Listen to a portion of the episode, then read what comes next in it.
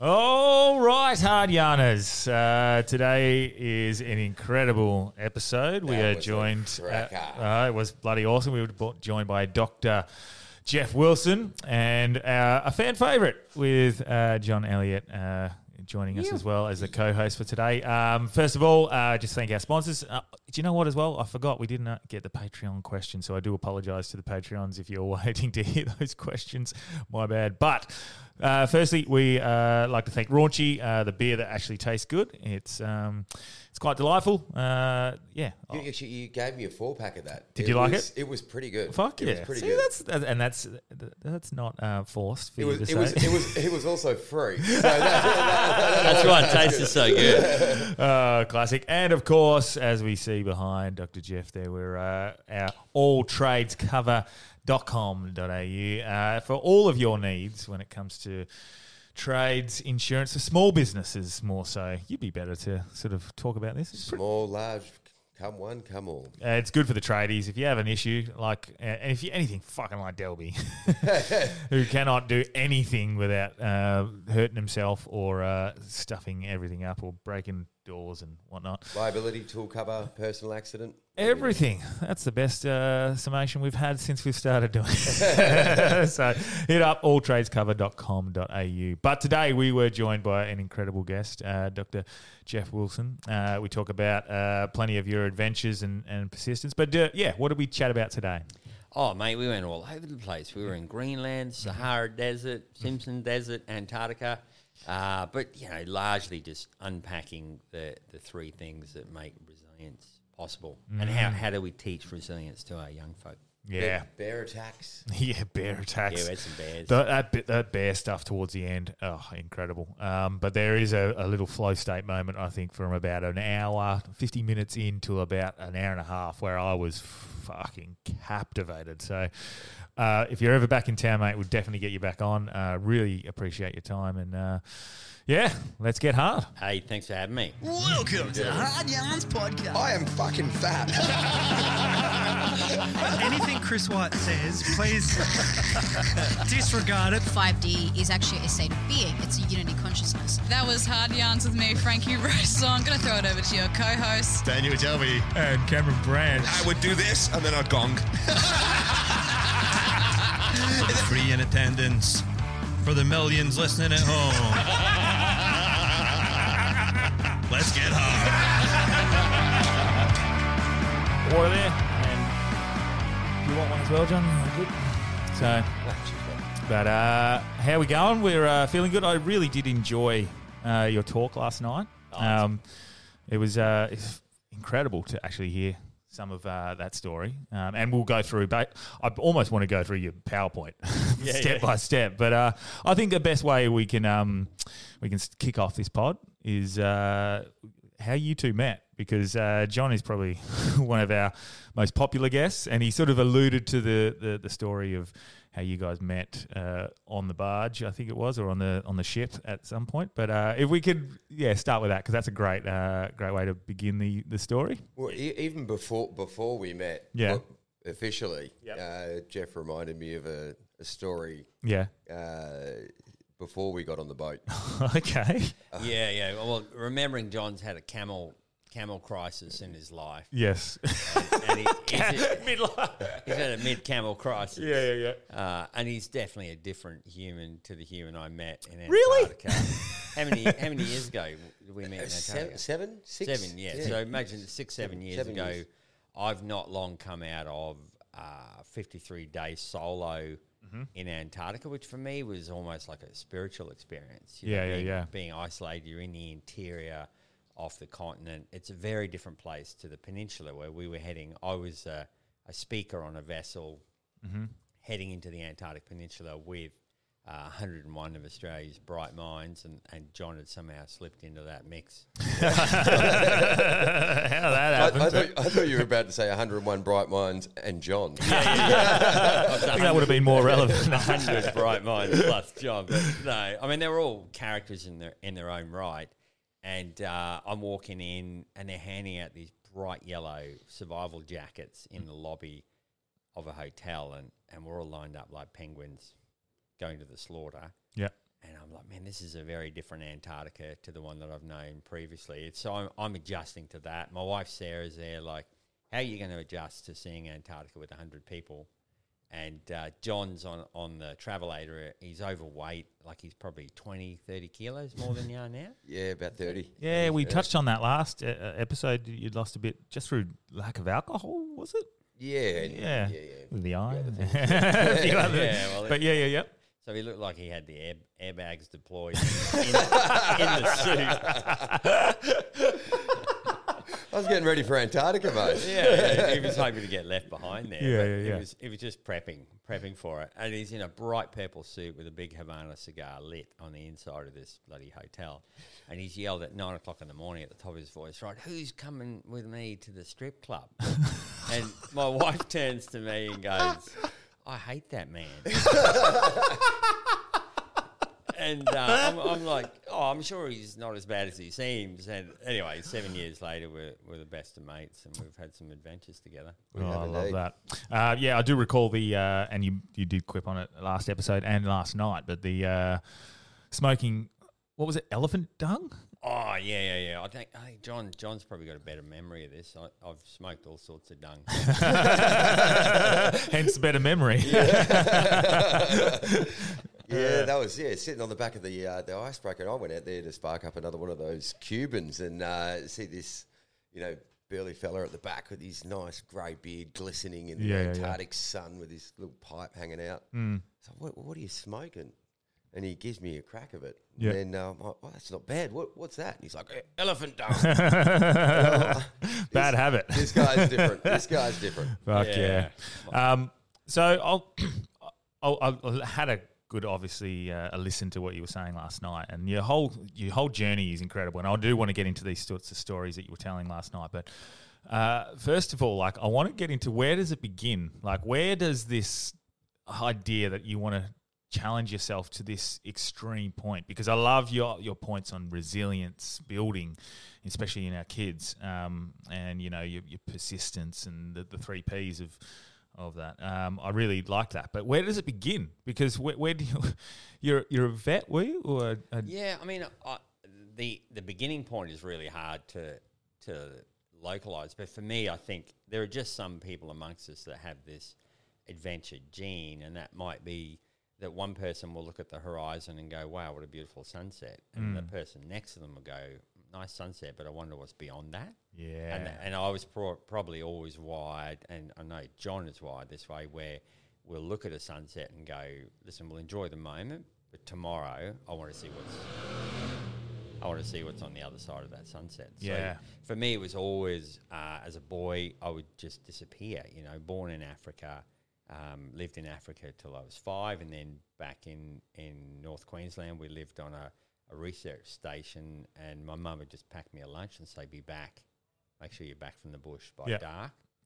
And I, I don't ever remember sort of having any supervision. I was often out, you know, doing my own thing. And then that, that kind of lust for adventure then continued. So after school, I flew to London and worked for a while, bought a bicycle at the age of seventeen, mm. and then cycled all the way back to Kenya, nearly got shot, had mm. all sorts of adventures along the way. And then got this kind of passion for crossing deserts using wind power. Yeah. And, and then that kind of morphed into um, understanding that some men do really well under crisis and some don't. Mm. And watching, you know, nine of our team of thirteen break down during that first forty-two day journey across the minefields of the Sahara Desert by wind power kind of uh, sp- stirred in me a real desire to understand from a scientific point of view and from a genetic and then environment point of view, what is it that makes one person hit an obstacle and just fall apart and they lose all decision-making yeah. capability, they go into a panic mindset, and then the whole situation is more likely to end in crisis. And then you have another person who on the outside looks no more robust. Mm. Their history might be, you know, very plain, and yet they just thrive in the heat of the moment. Yeah. A bit, a bit like a fighter pilot that, um, you know, the, the very few fighter pilots that became aces were just guys that performed really well under crisis, but they also had the ability to use trajectory and triangulate in the air at speed and make sure the bullets were in front of the aircraft they were attacking. And that, that kind of mix is similar to to how people perform under pressure. It's it's something you you partially have, but then mm. partially learn. Mm. And that's where the fascination is. If, if it can be learned, then we can distill it and teach it to our kids. Yeah, I mean, because it's something where uh, a lot of people would look at some of your achievements and, uh, you know, just to, off the top of my head, to list a few, first person to cross the Sahara solo unsupported, or just by wind? Just by wind power with yep. the team, yeah. And then the fastest ever solo unsupported crossing of Antarctica, mm. um, the f uh, and that solo unsupported, um, the longest ever journey uh, ever attempted in, or ever completed in Antarctica, solo, solo unsupported, unsupported. Yeah. First person to summit the highest peak, Dome Argus, in Antarctica. Which is also the coldest naturally occurring place on Earth. Yeah, pretty brutal place. That's fucking... Ugh. Kite yeah, surf God. the Torres Strait like, yeah.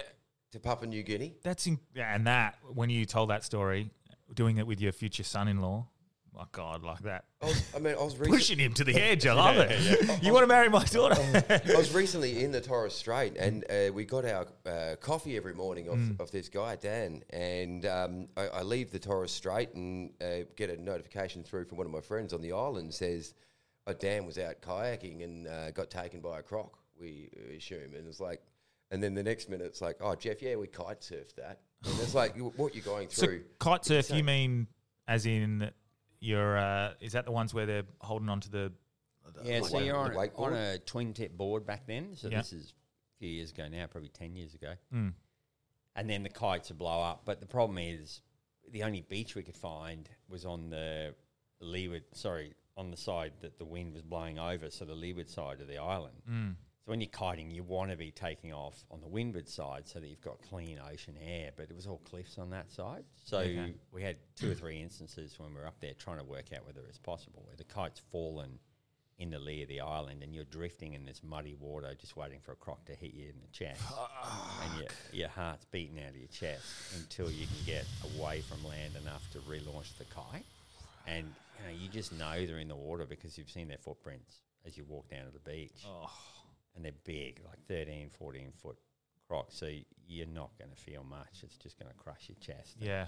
Pull you down. So, th you know, that tension, obviously, for me, uh, back then I was, I was well through my adventure career. So I'd sort of learn how to deal with that. But Simon was a twenty-two year old lad who was dating my daughter. And I, I was trying to kind of squeeze the lemon hard enough to get the pips out so I could see what was in there. Yeah. And uh, he de he dealt with it really well. Like mm. it was pretty stressful. But yeah. a lot of people look at uh, all these adventures as a, like a whole lot of insanity, especially if yeah. they're going for... Oh, fucking coming from old mate over here. Yeah. Walking across the country with seven camels, but six man, camels, yeah. But, but man, I, I get it with what I've done. Like, you, mm. you know, you're insane. Why the hell do you do it? And and that's a drop in the ocean in comparison to some of the things that, oh, that Jeff's yeah. even undertaken. Like in, to take it from that conversation and that idea and that concept into reality. So, and, and you're obviously bringing a lot of sanity into the application of what mm. you do on these things because of uh, hearing you over the years talk about what you've extracted and then putting it into your everyday life. Um, how do you deal with that insanity and sanity at the same time of yeah, where I mean, you I are and what you're doing and, mm. and keeping that level mind. Anyone who's watched... Oh, the, hold on. Sorry, guys. Dad Noxie? Yeah, we... Yeah. Keep us on? Yes. Oh, you bloody legend. We're not losing power. We're what? Noxie. What's your... Wait, wait. What's your company? What's your company? Oh, Western Power. I don't need any fucking help.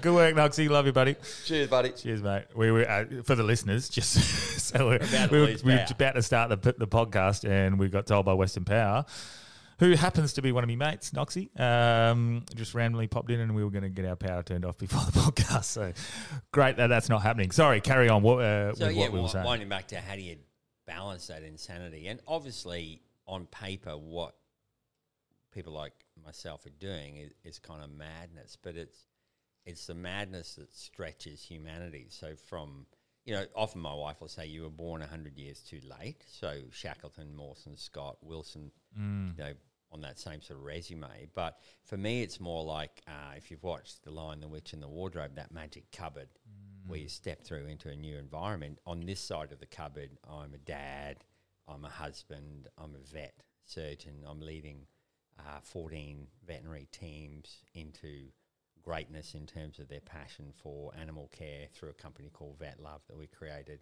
Mm-hmm. And then in the background, there's this dream big, plan well thing going on. So I've come up with a dream, mm-hmm. be it to try and break the longest solo unsupported record that Mike Horn held for a long time at four thousand eight hundred fourteen kilometres mm-hmm. in a polar region.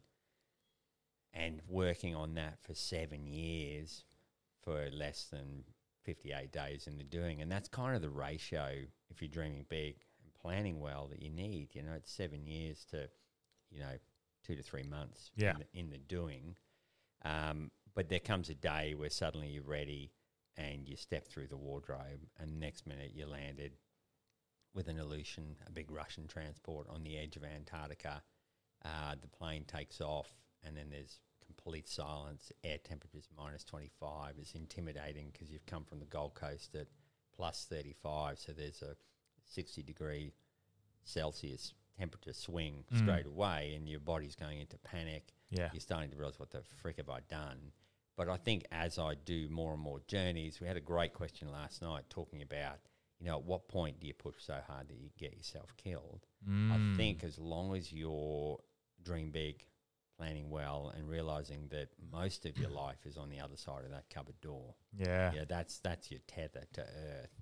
Um, I think you're managing the insanity by understanding that it's not all your life, it's part of your life. And I, I've met many adventurers in the wilderness that have given their whole life to adventure and it ends up being a very lonely place mm. to be because it's by its very nature you're an isolated human, both in in the environment, but also in back when you get home, you feel abnormal because nobody else really understands you.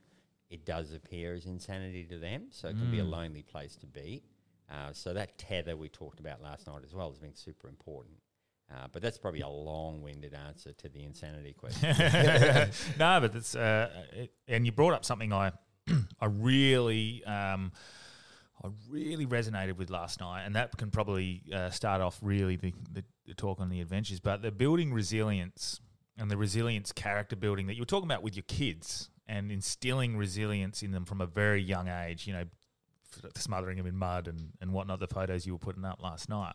I love that because uh, the instilling resilience is something we talk about consistently on this podcast.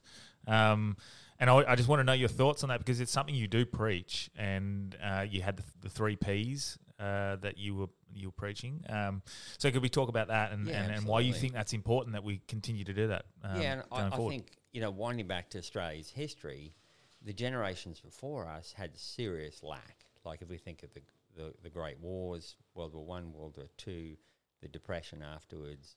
Scratching their income out of the ground, you know, dry summers, fires, floods. Mm. That created the resilience that we needed for good people. Uh, we've gone through a period of plenty. You know, it's the, the famines have gone. Uh, our kids basically get everything they want. They don't even have to get out of their chair to get food. You can yeah. Uber eat it. Uh, so we're creating a very dangerous paradigm here where our kids are don't get any challenges till the challenge comes. Instant gratification seems to be very common. And I think that's yeah. the thing. You can't ignore the fact that the challenge is coming. Mm. Like, you know, it you can't bury yeah. your head in the sand. Mm. No, I mean, John's just about had his eye removed by a whip. He, you know, he's a, he's a guy with everything on the outside. And mm-hmm. then in a moment of foolishness by another human, he's nearly lost his eyeball. And, uh, you know, that didn't really rattle him too much mm. because he's he's been prepped and bashed by the environment over the last five years to a point, yeah. point of resilience. Whereas if we do not let our kids meet challenges before the big one, and the big one could be for them as little as, you know, a girlfriend telling them, I don't love you anymore, or a client being rude at work. And uh, we have this in the vet industry. Mm-hmm. They have a, an animal die under their care, a boyfriend dumped them, Uh, a client be rude, and that's enough to make them suicide. Wow. So we have four times the suicide rate in the vet industry than the natural human population, and that's because we have this absolute lack of resilience and tenacity and grit. So for me, part of my mission in life within the Australian population, corporate mm. and suburban, is to to get parents to wake up and go, it is good for your kids to have lack. Mm. You know, don't give them everything they need when they when they want. I, I've just had my beautiful middle child put me through the ringer. She realised that I'm going on an expedition in a week, but my phone is healthier than her phone. And uh, I met her at Telstra and we upgraded to a new phone so she can have my phone. And then she behaved so badly on the way home mm. that I've gone, oh, fuck it. This phone is going to go into, into a drawer and you're going to look at it for four months while I'm in Antarctica. Mm. And that will teach you to not speak rudely to me at any point in time. Um, but if I could just soften and go, oh, listen, you had a bad moment, here's the phone, you're just building that, that you know, bad behaviour. It's like patting a dog while it's growling. Yeah. Uh, and I know there are some parents who think my stance is, is harsh or hard, but the reality is uh, we have reared three incredibly tough kids. Like mm. they are, they're courteous, they're kind. John, you know them. Um, I could take them anywhere and be proud of them. And that's through making sure that we didn't give them everything. Yeah. And definitely made them wet and cold and uncomfortable. Yeah, because life doesn't give you everything. No. You know, it doesn't. No. Um, I'm just going to turn your mic up as well, so keep, oh, yeah, keep on going. I need to get – I'll I'll pump it up a little bit. No, no, no, you're right, buddy, yeah. Um, awesome. you, you mentioned – and I've heard you say this a few times now, talk about it in our conversations, about the uh, massively higher rates of suicide in your industry. Like, it, do you think it's – just uh, some of the factors that you've mentioned, but is it like also the access to the uh, the drugs or the know-how, or just a more um, more of a they've got death around them quite a lot, and so they've got a bit of a different relationship with with that? Yeah, John, it's a perfect storm of of dominoes. Like the first domino is that during the COVID era, animals became really important to people, and they put heavy expectation on these young vets who have a very low tap-out switch already through yeah. their their parenting style and their, their education style. That coupled with the fact that the tertiary institutions are selecting for intelligence, so they're, they're picking the top one percent of the spear mm. and, you know, not being disrespectful to these kids, they are damaged. A yeah. lot of that top one percent are on the spectrum. Um, they want to work with animals because they've had a tough time with people. Four out of five of our nurses come out of some sort of sexual or physical trauma. So we are de- dealing with people that are already damaged, and throw into that mix, they're professional assassins. They're the only industry that are taught to take life well. Wow. You know, our whole career is about managing pain, and we have the treatment option in extreme pain to terminate a life.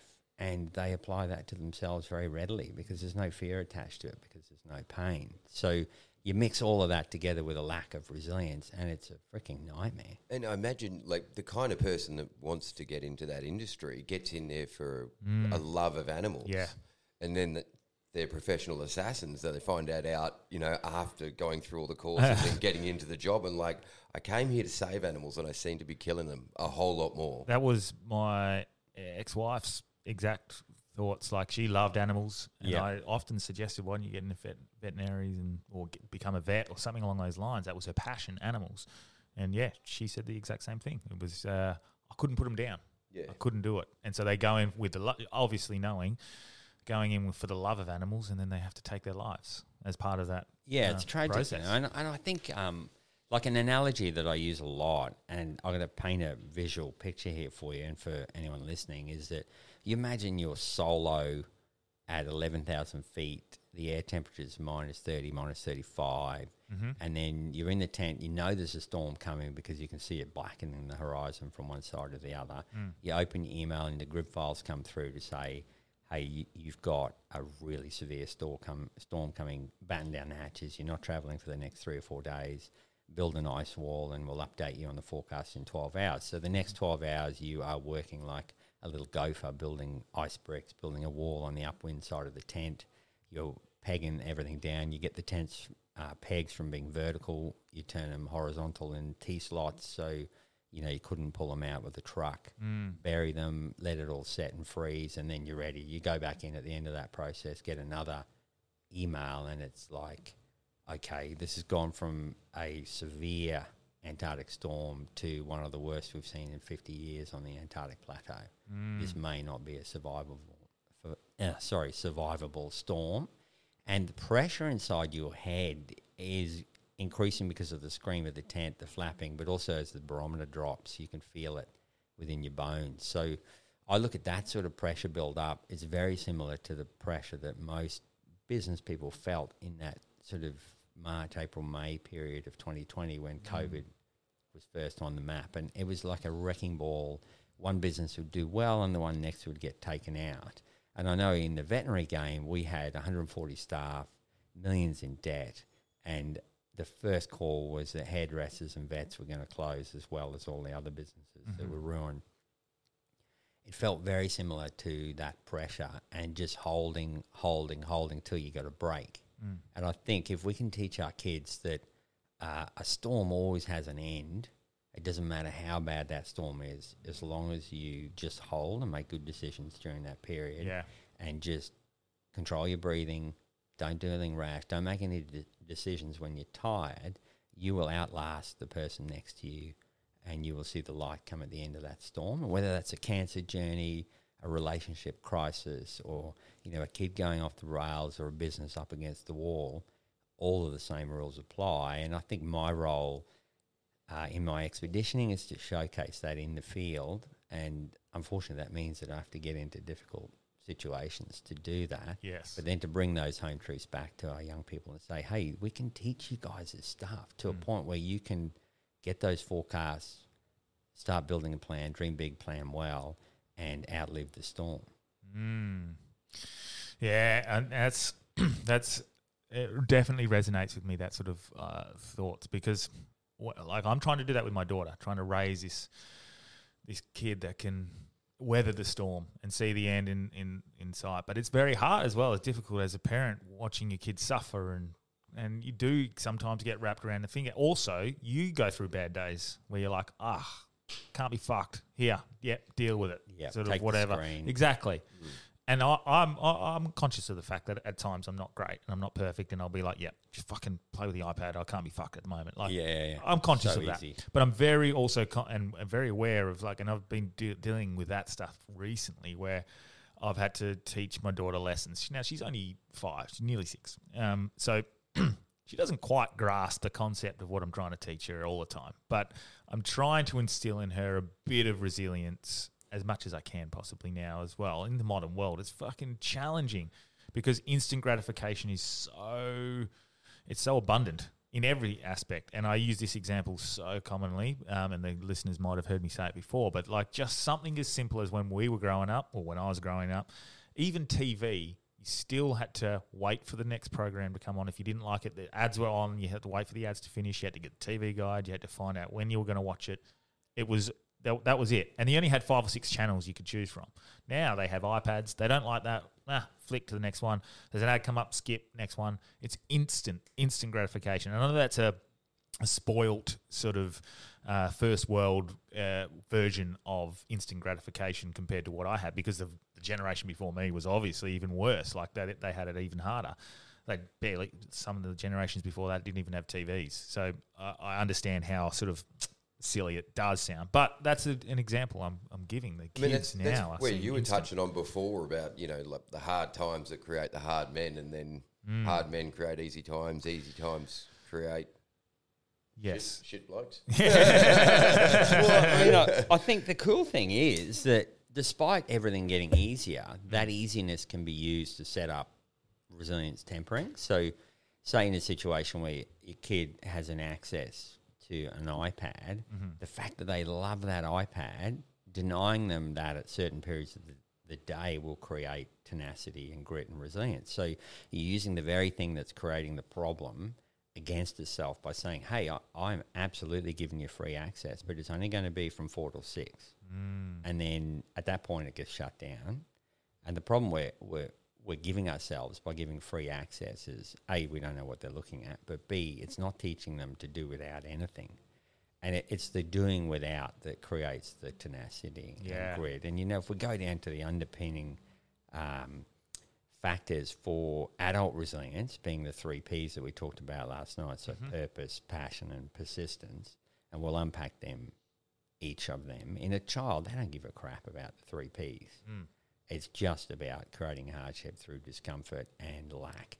So whether that is just, and I, I think back to some of the moments where I know my kids learned the most about tenacity and grit. It was camping trips where I, I forgot basic items like matches, or the mm. tent leaked, or we got rained on for two days and we're playing cards in a, an inch of water in the bottom of the tent. Yeah. So, you know, lack of planning then uh, helped my kids now. But it's not like I was taking them every weekend. So don't beat yourself up as a parent mm. if you're not getting out there much. They only need one or two memories mm. of a great misadventure as a kid mm. to set that foundation up for them to then understand resilience development later on. But if you've got a child that's never spent time with their mum, never spent time with their dad because they're too busy getting stuff for them, you know, they, there's no foundation for them mm. for later. They've got to work it out on their own. But, you know, the, the tragedy is a lot of the time we feel like we're doing the best thing as a parent by working like a beaver and, and getting home late, leaving early.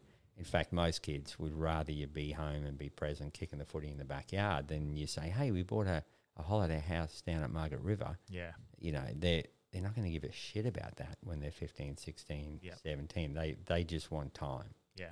And and it's in that time that the ability to build resilience happens. One of, one of the things you mentioned is that your mum would pack a lunch for you and you'd just head off for the day. So you spent a fair bit of time quite early on doing solo little adventures. So, and you've obviously dragged a lot of your family across on some of your adventures now as well. So you've had that mix of solo and bringing people along for the ride. How do you find the difference on adventures between that solo aspect? Which do you think is more formulative for you mm. uh, in regards to the solo adventures where it's really just you against the elements? Or is it taking other people along for the ride and seeing their struggles and what they're going through and almost reinforcing the lessons you've learned in them and seeing it in real-world application? Like, how do you find the difference to those? Yeah, I mean, this is a pretty funny story, and, and it, it um it's a great question, John, but there was a massive shift in me based on a misadventure. Mm. We built a team of thirteen men to cross the Sahara Desert in oh nine, and, uh, you know, a lot of the guys who want to do something like this are alpha males, and alpha males do not do well in hostile environments because they're used to getting everything their own way, and when the environment gives them a smack, they're a bit like a spoiled child. It doesn't go well for them. So we had uh, four guys, two Kiwis, two Aussies, racing each other across the desert using kite buggies and with landmines, drop-offs, you know, bandits. Al-Qaeda severed foreheads of British tourists the month before he went through Mauritania. So, you know, there was all this underlying tension. The teams exploded. And we had cooks trying to strangle each other, the guy trying to beat on on our team leader for the support crew. Um, Steve Gurney, who was one of New Zealand's leading adventure racers at the time, kind of decompensated, uh, got lifted by a kite, had a head injury, multiple fractures, um, you know, screaming in the middle of the night with a with a complete breakdown with a kite caught in a thorn tree. And it was such a hard journey to get the team through. We we got the job done, two and a half thousand K, forty-two days. But at the end of that, I thought, man, I'm not doing the team again. And if I do, I'll never travel with an alpha male yeah. again. Um, and we've always built teams with uh, probably what I would say beta females, beta males who are, you know, the guy, a bit like the special forces. They don't pick alpha males. Like mm. they're, you don't want an alpha male in your team as a special forces team. It's very similar in the adventure environment. You want someone who puts team ahead of self mm. um, and understands that the environment will pass. They don't have to fight it. Um, alpha males tend to get themselves killed sooner in, in hostile environments. So um, from then on, I pretty much operated solo until this next adventure coming up. Project Zero will be a team of four, but those four are just incredible humans. Mm. Um, I've got my son, Kid, as my on-ice partner, and then Krusty Burton and Jordan Pearson, who are, you know, they're servant leadership at its heart. They, they would lay down their life for their crewmate. Mm. And I feel totally safe with that crew. Whereas other than that, it's the reason I went solo was oh, I just didn't want the stress of dealing with multiple dynamics in a hostile environment. Yeah. I feel like when you put, when you put people in a stressful situation, you find the true character of that person. And uh, clearly, obviously, on this trip, which sounds ridiculously stressful, so like difficult. Dodging landmines and, and going through very uh, scary terrain, I guess. Um, and then obviously the, the challenge of it, the physical challenge, would be demanding as well. Um, uh, yeah, I guess finding the, the true person, you can always see it. And uh, if you have those people who are... Uh, probably built more resilient or have had a, a bit more of a tempered way of looking at things, um, you're obviously going to be in a better situation. Yeah, I mean, the, we call it squeezing the lemon till the pips come out, mm. and uh, it's a great thing. You know, if, I, if I've got anyone dating my daughter, I, I try and do that to them. Yeah.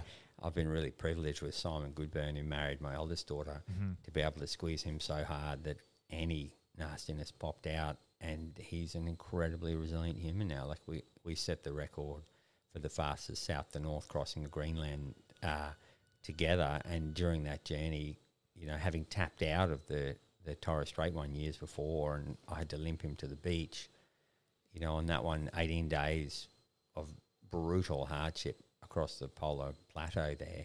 Uh, he never once looked like quitting, and in fact he started a weaker kiter than me and ended a stronger kiter than me, so wow. he, he was learning daily, um, and that gave me real encouragement to go, okay, we can do teams as long as they're people that we've worked with. mm. Uh, but not only that, this resilience therapy, wilderness therapy, is creating incredible humans. mm. I mean, you, you mentioned on the recent team that you've assembled, um, what, what are you doing with that team? I, don't, I know I, don't, I know bits and pieces, of course, but, but like, tell us, run us through what this next project is. Yes, like, yes, yes. Before we go into all uh, that, yeah, let's go to the Project Zero. Because we did the media launch in Sydney last week, and then I went and trained up in the backcountry and, and went off a cliff and got skewered by a snow gum. So it's not been the best bloody prep for yeah. it. He's telling, he's telling what? Me, he's telling me, he, so he, he, he was going along, and he's like, oh, I thought my leg was stuck on this gum tree.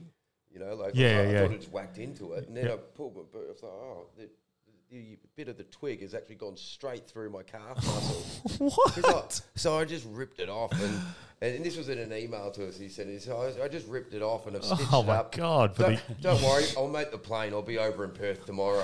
I'm Jesus. Like, what is wrong with this fella? Oh, we got some stitches there. Um, and the, the fella that stitched me up, I walk in and he's he's like, hey, I know you, you're that polar bloke. I follow you on Instagram. I've gone, oh, shit. And then he's pretty much just started to stitch me with uh, no local. Uh, well, it, I'm thinking, he must think that these explorers don't feel pain. I'm like, freaking hell, I'm feeling that. Yeah, fucking He had his oath. Finger in there. And anyway, that, that wasn't the best prep. And, and my poor wife had read on in the media that I was going to be away for two years. And I said, hey, honey, don't believe what you read in the press. Talk to me. Yeah. I, I would tell you if this is a two-year continuous expedition.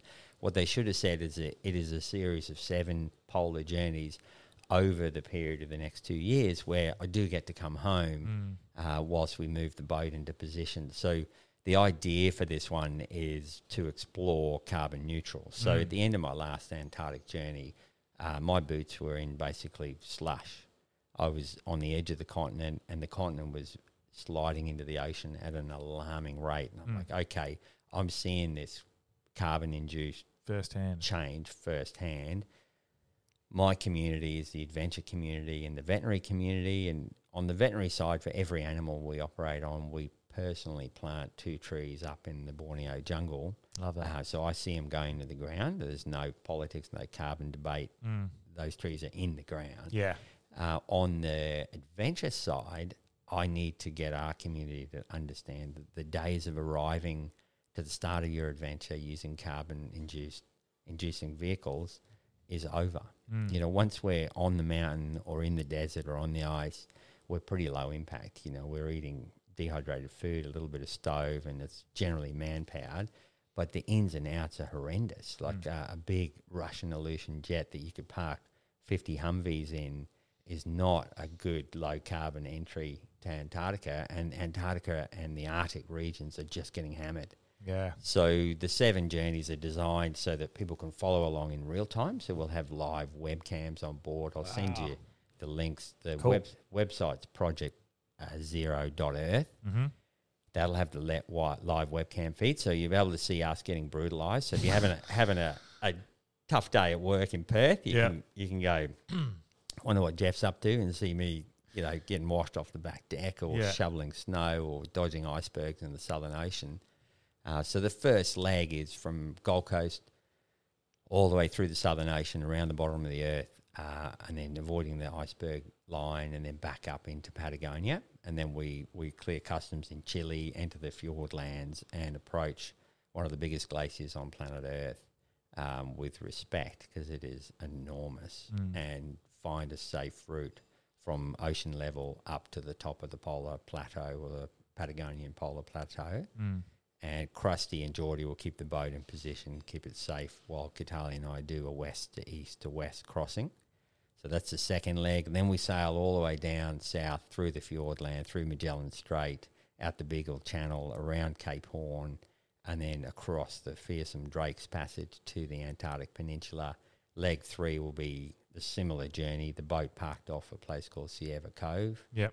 Krusty and Geordie keep the boat safe while we do a west to east crossing, uh, and we'll overlook where Shackleton's boat got iced in in nineteen fifteen. Mm. Um, so then we come back to the boat and then make our way back up through the Falkland Islands up to Itajai in Brazil, and the boat will stay there for the majority of next year. So I come home, do some veterinary work, try and pay some bills, and uh, be a good dad, good husband. Um, and then legs four, five, six, and seven are all polar journeys based in the Arctic region, so Iceland, Svalbard, and then an attempt to get to the northern pole of inaccessibility. So the design is so that we can showcase on every journey in real time how we're offsetting. Mm. Anytime we turn an engine on, uh, we're recording that. We're trying to be wind-powered, kite-powered, hydro-powered, solar-powered, and human-powered. Anytime we're not, you know, it's open accounting. Mm. and and just trying to build them out. We've got a very clever guy, Finn Walton, in the background doing our carbon carbon counting, and uh, we've uh, aligned with P O W, Protect Our Winters, who mm. are another young lobby group saying, hey, we've got to do something here, uh, just to try and get it to a point where, you know, by the seventh journey, it, it'll be the wrong thing to do, to, to climb Everest, to... you know, cross the Gobi Desert, whatever it is you're doing, you need to make sure that you're doing that completely carbon neutral, and that's possible. And the oh, that's obviously a, a hot topic at the moment, climate change, carbon emissions, uh, the science behind it and stuff. But regardless of the debates on what's causing climate change and the heating of the earth, the one thing everyone can agree on, whether they uh, uh, are on one side of the argument or the other, is that pollution is horrific. And it's destroying it's destroying beautiful habitats, including Antarctica and these sorts of areas. So um, is there also a, a push or a fight against pollution? Because polluting, regardless, I think, yeah, it's something I'm pretty passionate about. I would like to see my, like beautiful beaches everywhere. I'd like to, because beaches are my thing. I, I hate what you do. yeah, yeah, yeah. But yeah. Uh, but it's I, I'm I'm sure you've been on some adventures and just seen shit, and you're like, oh, it's crazy. Like Lisa Blair, who just circumnavigated Antarctica, was telling me she took eighty samples in a you know a clockwise fashion around Antarctica. Eighty of eighty had microplastic in. Yeah. So we're We're doing similar. We're, we're pushing seawater through a filter, and then those filters get sent back with a latitude and longitude to a lab in Sussex to um, just work out, okay, what's the density of microplastics. The interesting thing there is I learned, I learn a heap of stuff as I go, and I'm, I, I think one of my strengths is that I'm, I'm open to persuasion. Like if somebody can show me that the carbon science is wrong, mm. but you know, at the end of the day, more trees and less plastic in the ocean is a good idea. So one hundred percent. And that's yeah. the thing, you, you, when you don't get sucked into the political yes. kind of back and forth, yeah. Yeah. and you just go, right, is there improvements that I can make? Yes. You know, is moving towards those improvements mm. a better outcome for myself, for my kids, for, you know... the planet, yeah. Yeah. yeah. Then why why would there be a debate? Mm. You know, it's kind of like getting distracted a little bit by the shiny thing over here. Yes. Yeah. Um, you know, I almost like leave people to have that debate, and I just set my in place my own parameters, whether it's, you know, for the company or for myself. one hundred percent. And operate by those parameters. It's and just a better way of doing business, or a better way to operate. Even if it's little things like recycling correctly. as well. Like I, I for so long was recycling incorrectly. Didn't realise it's chucking shit in the recycling bin thinking I'm doing the right thing.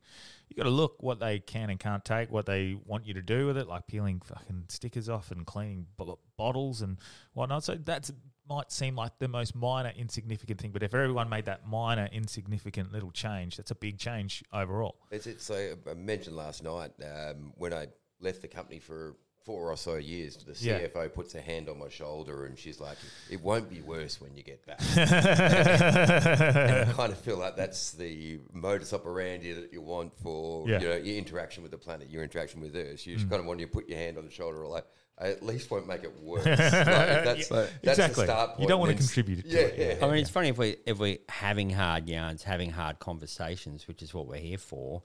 Um, I think back to a journey that I did for a charity called the She Rescue Home, and mm-hmm.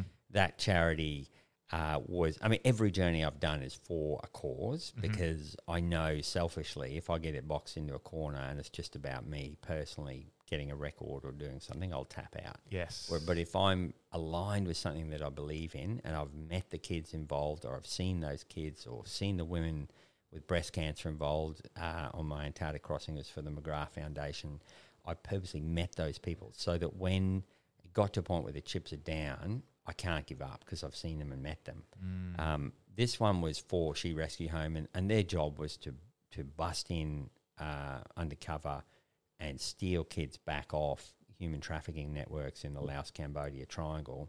Wow. And those kids were as young as eight, nine years old, caught up in prostitution. When I would go to the media to talk about that, it was a very like the climate change thing now. They, they're like, oh, listen, that's a hot topic. You know, there's so much split of opinion. It, it's it's awkward. We don't want to talk about pedophilia and adventure. They don't mix. It's mm. oil and water. And I'm like, well, no, no, no, that's where you're wrong. I'm the Trojan horse. Yeah. The adventure is the Trojan horse that gets me through the gate mm. and then we unpack the nastiness. And in that one, it was pedophilia.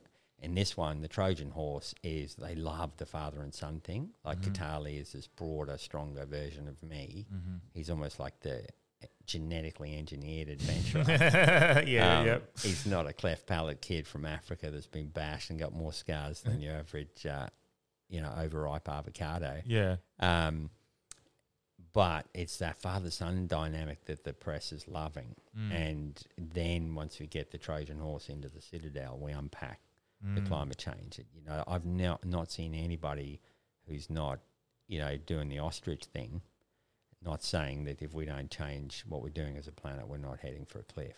Mm. And so um, uh, you bring up an interesting topic. So that one there, for example, like finding you're, you're trying to raise money for this these tra- child traffickers, because we're not mainstream media. We're obviously happy to have these conversations. That must be incredibly challenging to see that firsthand, what's happening, and I guess you, that's what you're alluding to. You, you put the vision of these sorts of people who are uh, in a much harder situation, and it makes you feel like you can get through anything else. Yeah, and I think for you know one of the keys for resilience that we talk about is, is finding your purpose, and that might just be meeting the guy who gives you this sudden light bulb moment. I met a guy who who didn't want to be named. He was called the Grey Man, mm. and the reason he was Grey Man, he was ex Special Forces, and he got a passion for these girls. So the She Rescue Home would pay him to pretend to be a Russian uh, on holiday wanting sex with young girls. So he would go in, pay the money to the owner, and then he would semtex the back wall, take the whole wall out and, and escape with this girl. And he told me the story of this nine-year-old uh, girl that he had been ushered into a room, and it's, it's literally a effed-up room with a rickety old bed, uh, but it's all Besser brick. No escape, tiny little toilet-sized window for air, and uh, sh- uh, he shuts the door, and this girl sits on the bed with her hands on her knees and bursts into tears, and he puts his hand on her shoulder and says, in Thai, he was a Thai girl, um, calm yourself, I'm not here for you, I'm here to take you away from this. And uh, she said to him, really? And, and she, he said, how long have you been in here? And she looked at him and said, you're my first client. And he, he then blew the back wall out and takes this girl out, and she then was cleaned up she was disease-free. A lot of them couldn't move. Once they're AIDS positive, they can't cross borders. Mm. So if they got a girl like her who had not been used previously, it was much easier to get her a new home, new identity. Yep. Oftentimes, if they got them back to their family, they were resold. So they would get them away from their families, educate them. This girl became a doctor over the following decade. Wow. And is now working for the She Rescue Home, getting these girls like her fixed up. So that guy became the pivot point for me to go, okay, I found my purpose for the Sahara crossing. Yep. And whenever we had those guys break down, I would have to reset them and go, hey, you are not here for yourself. Mm. So pull your head out your ass and get your hands off the cook's throat. I know he's pissed you off, but if you take out the cook, we can't run the team and these girls suffer. Mm. So get your head in the game and get your purpose back. And I think finding that, that key person that drives the purpose. And, mm. you know, if I look at seventy-two percent of Aussies statistically don't enjoy their day job, that's a bit of a tragedy, really. You know, we need to find what our purpose is in whatever you're doing, whether you're selling shoes. I, I bought shoes yesterday from a guy in Hay Street.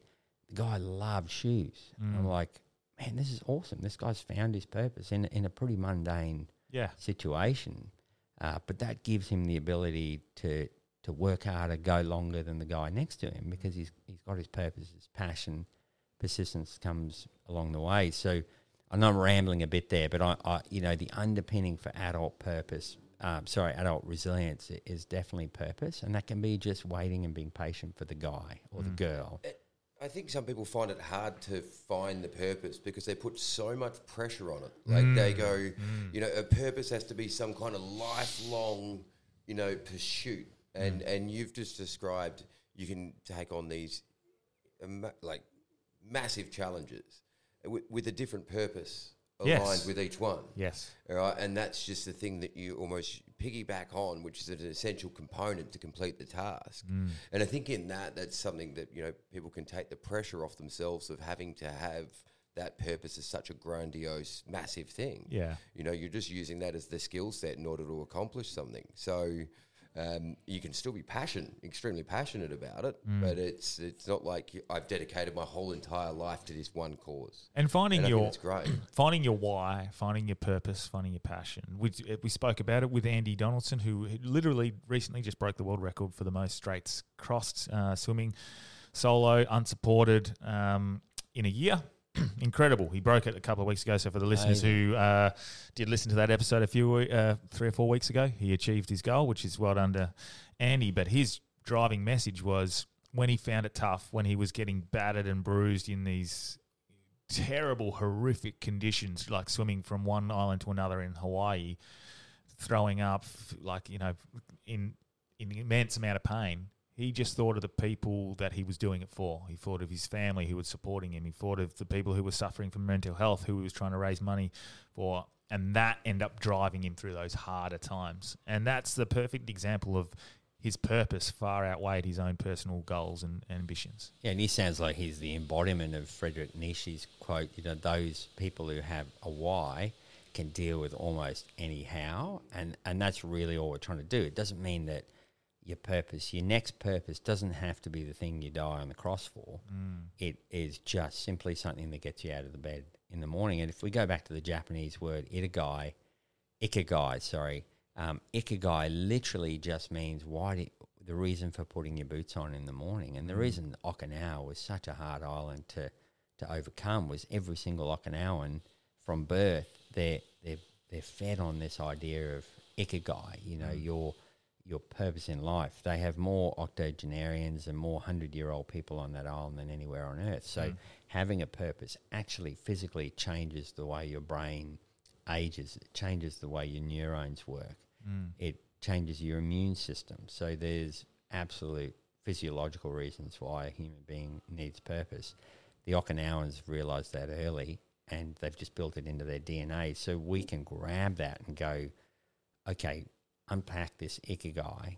There's so many different levels to it, but the basic thing is a human being needs a reason to get out of bed in the morning. If you know, we've all got mates who get depressed. One of the first things they do is sleep more mm. because there's no reason to get out of bed.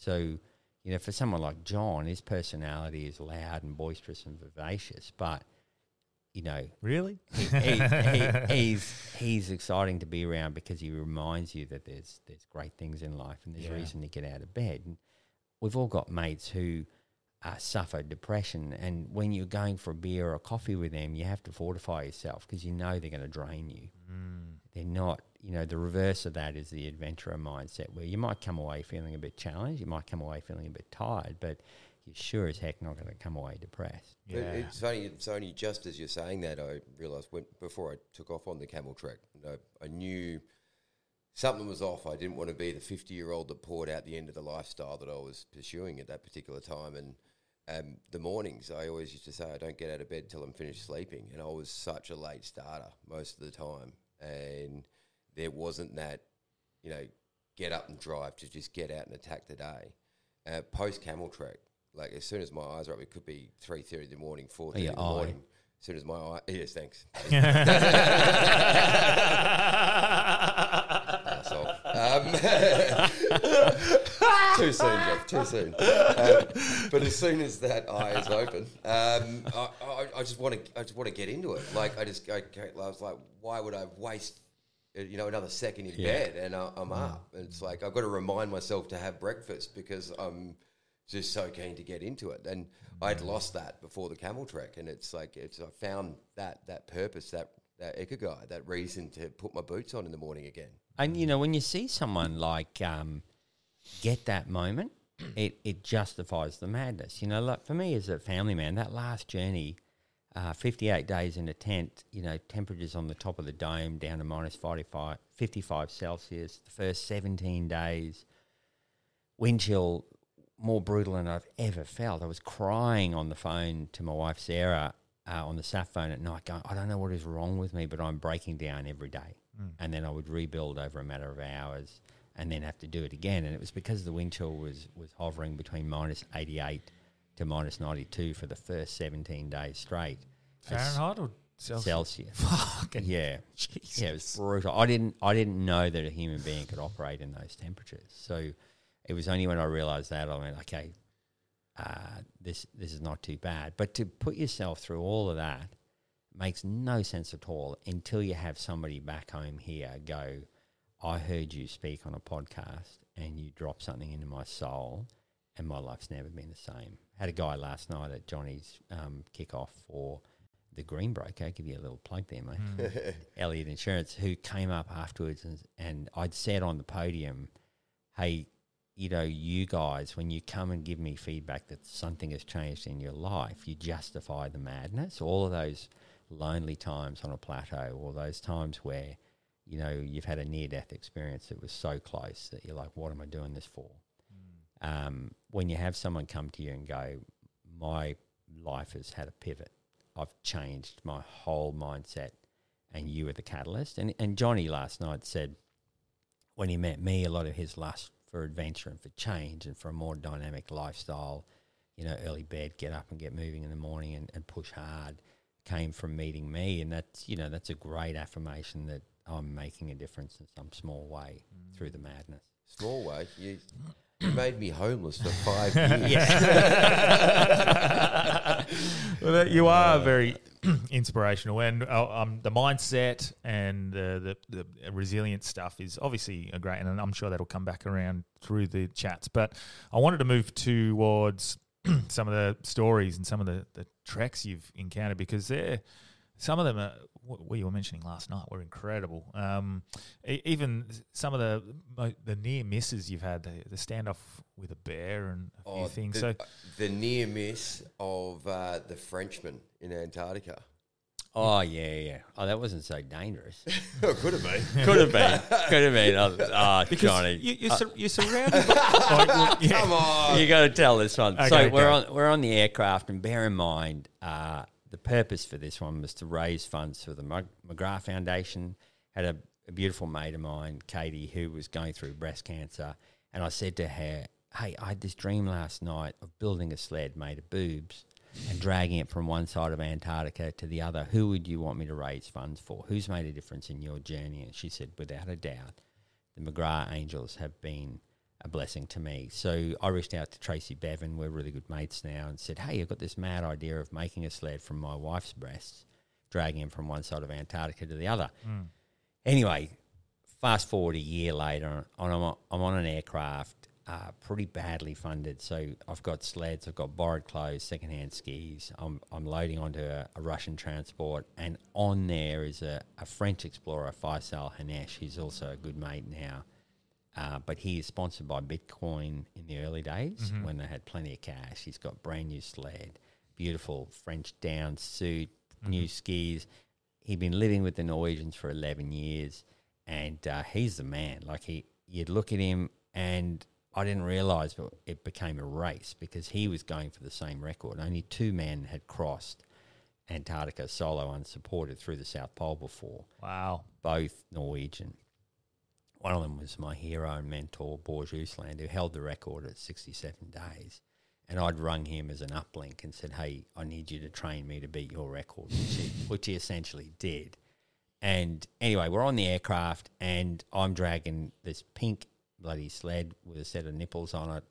And the ten guys on the aircraft had a betting syndicate, and they all bet for the Frenchman. Now, he, he got caught in the first storm that I got caught in. It, it was four days of sheer terror. Mm. Like, a, I, you imagine you put a white mouse in a bucket and beat it with a stick for four days straight. Wow. That's what it felt like. You're just getting this rising wind. The the tent we knew would fail at eighty knots, and the wind is hovering around seventy-six, seventy-eight knots. And I'm outside. You couldn't see. You couldn't breathe. You're getting, you, you had to crawl. The wind's over two hundred kilometres an hour. Oh, seventy-eight knots would be yeah, probably one hundred sixty kilometres an hour. So it's a brutal environment to be in. Three kilometres from me is a Frenchman going through the same thing, and he's getting brutalised. And uh, anyway, the lo- to cut a long story short, the storm ends, I get moving and go into a crevasse field that is just beyond measure. It took me two weeks to pick my way through it. During that time, Faisal, the Frenchman, hovered behind, took him longer to recover, and then he came into the crevasse field, felt very unsafe, saw some of the bridges I'd crossed, felt I was taking too high risks, and got a lift from, an, uh, from a vehicle around the outside to the top of the, the uh, plateau. Now, at the two-week mark, uh, I start getting a bit of wind, and I kite out of the crevasses, and I see this red tent on the horizon. And I'd got a text the night before from Faisal saying, hey, come visit me on your way past. He'd lost his unsupported status, so mm-hmm. I it now is no longer a race. I was yeah. the only guy unsupported. As I'm approaching the tent, I start seeing that it's getting buffeted and thrown around, and realise he's going to be under stress again because there's another storm coming. Yep.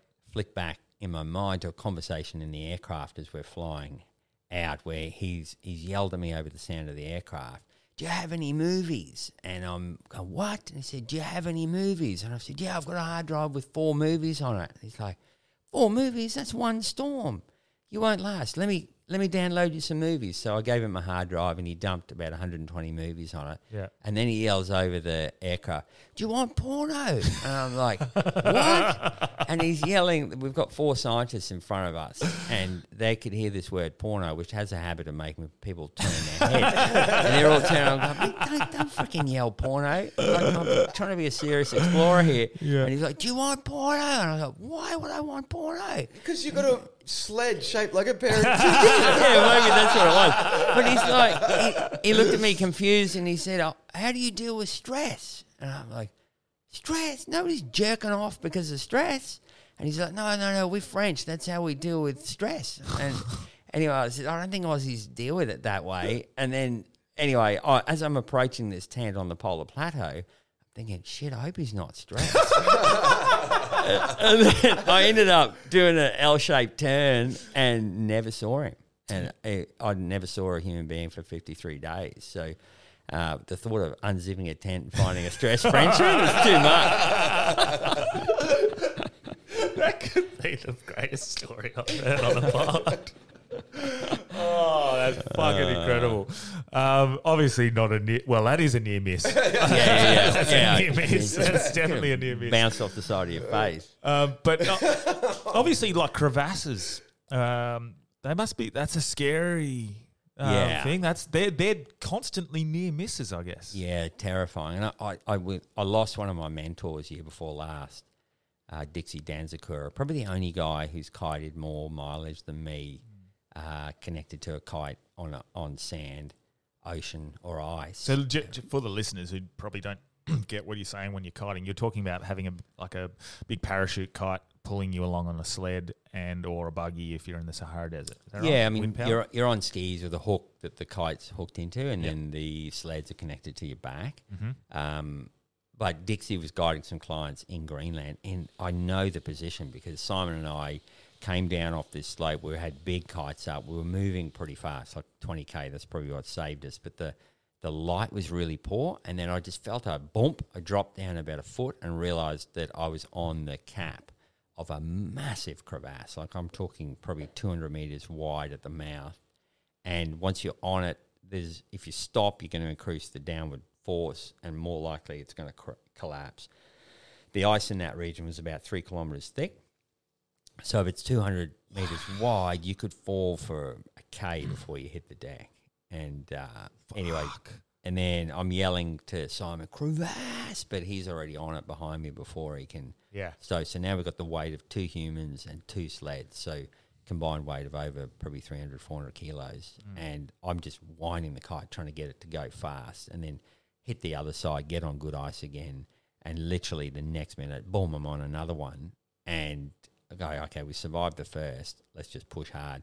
Got to the other, other side, dropped the kites, and went, holy crap, we never saw them coming. Mm. That's where Dixie died. So he, he had pitched a tent and had the clients in there. They'd run out of water, and he wasn't roped up. He said, hey, I'll just go get some more ice, and took two steps outside the tent, went through a cap. Because uh, obviously with boots on, your your pressure is much higher per square inch. Yep. And they lowered a rope eighty metres, couldn't even see the bottom. So he's still there. So for me... You know, you see someone who's more experienced than you, he's been in the game a longer time, probably got a better skill set, and he's gone. So, you know, you, you're not tricking yourself that you're here through anything but divine intervention at that point. That's uh, that's very scary. And so uh, crevasses, there's cracks in the ice sheet that... Yeah, when when ice goes from a high point to a low point, it when it when it goes through a convex bend, it, it'll it'll compress inwards and the cracks close. But then, if there's a rock feature, or generally it's when it's meeting the coast, it'll bend concave and then everything opens up, mm. and then snow will get pushed in, and you don't know whether that bridge is two inches or two kilometres thick because you just can't tell. But you can tell you've gone from blue ice to to a snow cap. And uh, on the last journey, I had forty-two crevasses that I crossed in two hours. And one time, I did a baseball sled slide right at the edge, and the sleds went uh, the sleds went past me and onto the cap. And uh, I they would have pulled me in backwards if the the snow cap had given the bridge. Wow! So I disconnected the kite, took my skis off, and then put a foot onto the cap, thinking if the sleds are there, then it's got to be thick.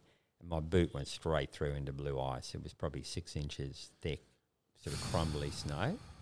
And at that point, I just pulled hand over hand and got the sleds off the cap. But you realise that, you know, it's, it's only only one mistake in those instances and mm. you're not coming home because, you know, the difference with the next journey, we've got a lot of crevasses to cross, but we're, we're roped together, you're on skis, we've got a lot more knowledge now, and it's going to be much more controlled. And because you mentioned um, a story to me a few years ago of when you were training for uh, what happens in, in the event you, you go down one, uh, and you ended up in a scenario where your instructor went down. Yeah, I mean, this this girl is an amazing girl. So no no woman that I know has summited Everest more. Lydia Brady, first female at the age of nineteen to summit Everest without oxygen. And her story, uh, she's written a book called The Coming Down is Easy. Uh, or the going up is easy. Yeah, the going up is easy because she she got to the top of Everest and was the only woman to ever do it uh, without oxygen. But there was no one there. Everyone turned back and she was pig-headed and said, no, I'm going. So there was no one there to to verify her ascension. Mm. So she took a photo, but the, the free, it was back in the film days, and it was eighty-nine. Mm. Um, the film broke on the way down, and her Kiwi team turned on her when she got home. So she went through a really struggle. Anyway, finally somebody in a in one of the years where there was a lot of melting on the top of Everest pulled a um, neckerchief out with her name tag on it. And she'd forgotten, obviously in a low oxygen state, that she'd lost it up there. Yeah. But it proved that she'd summited. And she's now one of the most recognised climbers on Earth. Mm. But I uplinked to her and said, hey, Lydia, you probably don't know me, but I've got this crazy plan to climb the Somovaccan Glacier, one of the worst glaciers on the Antarctic coast, um, get to the plateau, cross the plateau, go through the South Pole, come down the other side.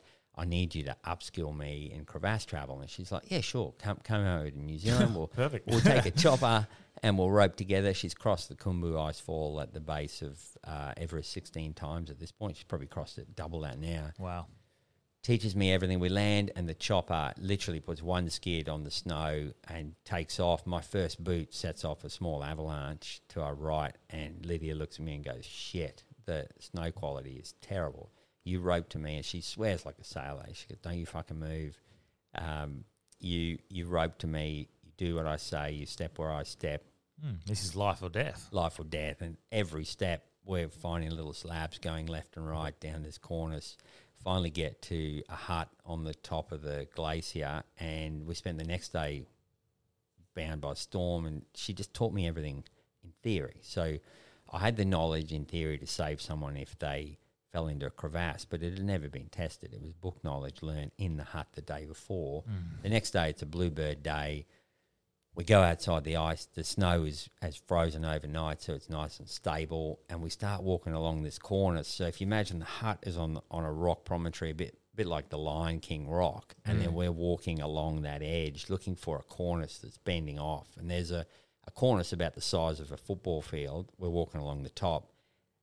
I'm roped to her with about thirty metres of rope with knots every six metres. And there's a big crack behind me. And in the valley behind us, this whole slab's come away. And I'm like looking at it going, holy shit, that thing, mm. will it get to us? No, no, no, we're safe. We're high enough. The avalanche isn't going to get to us.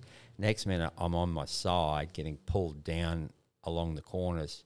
And I thought Lydia was pulling me in, trying to teach me to stay focused because I turned to look at this avalanche.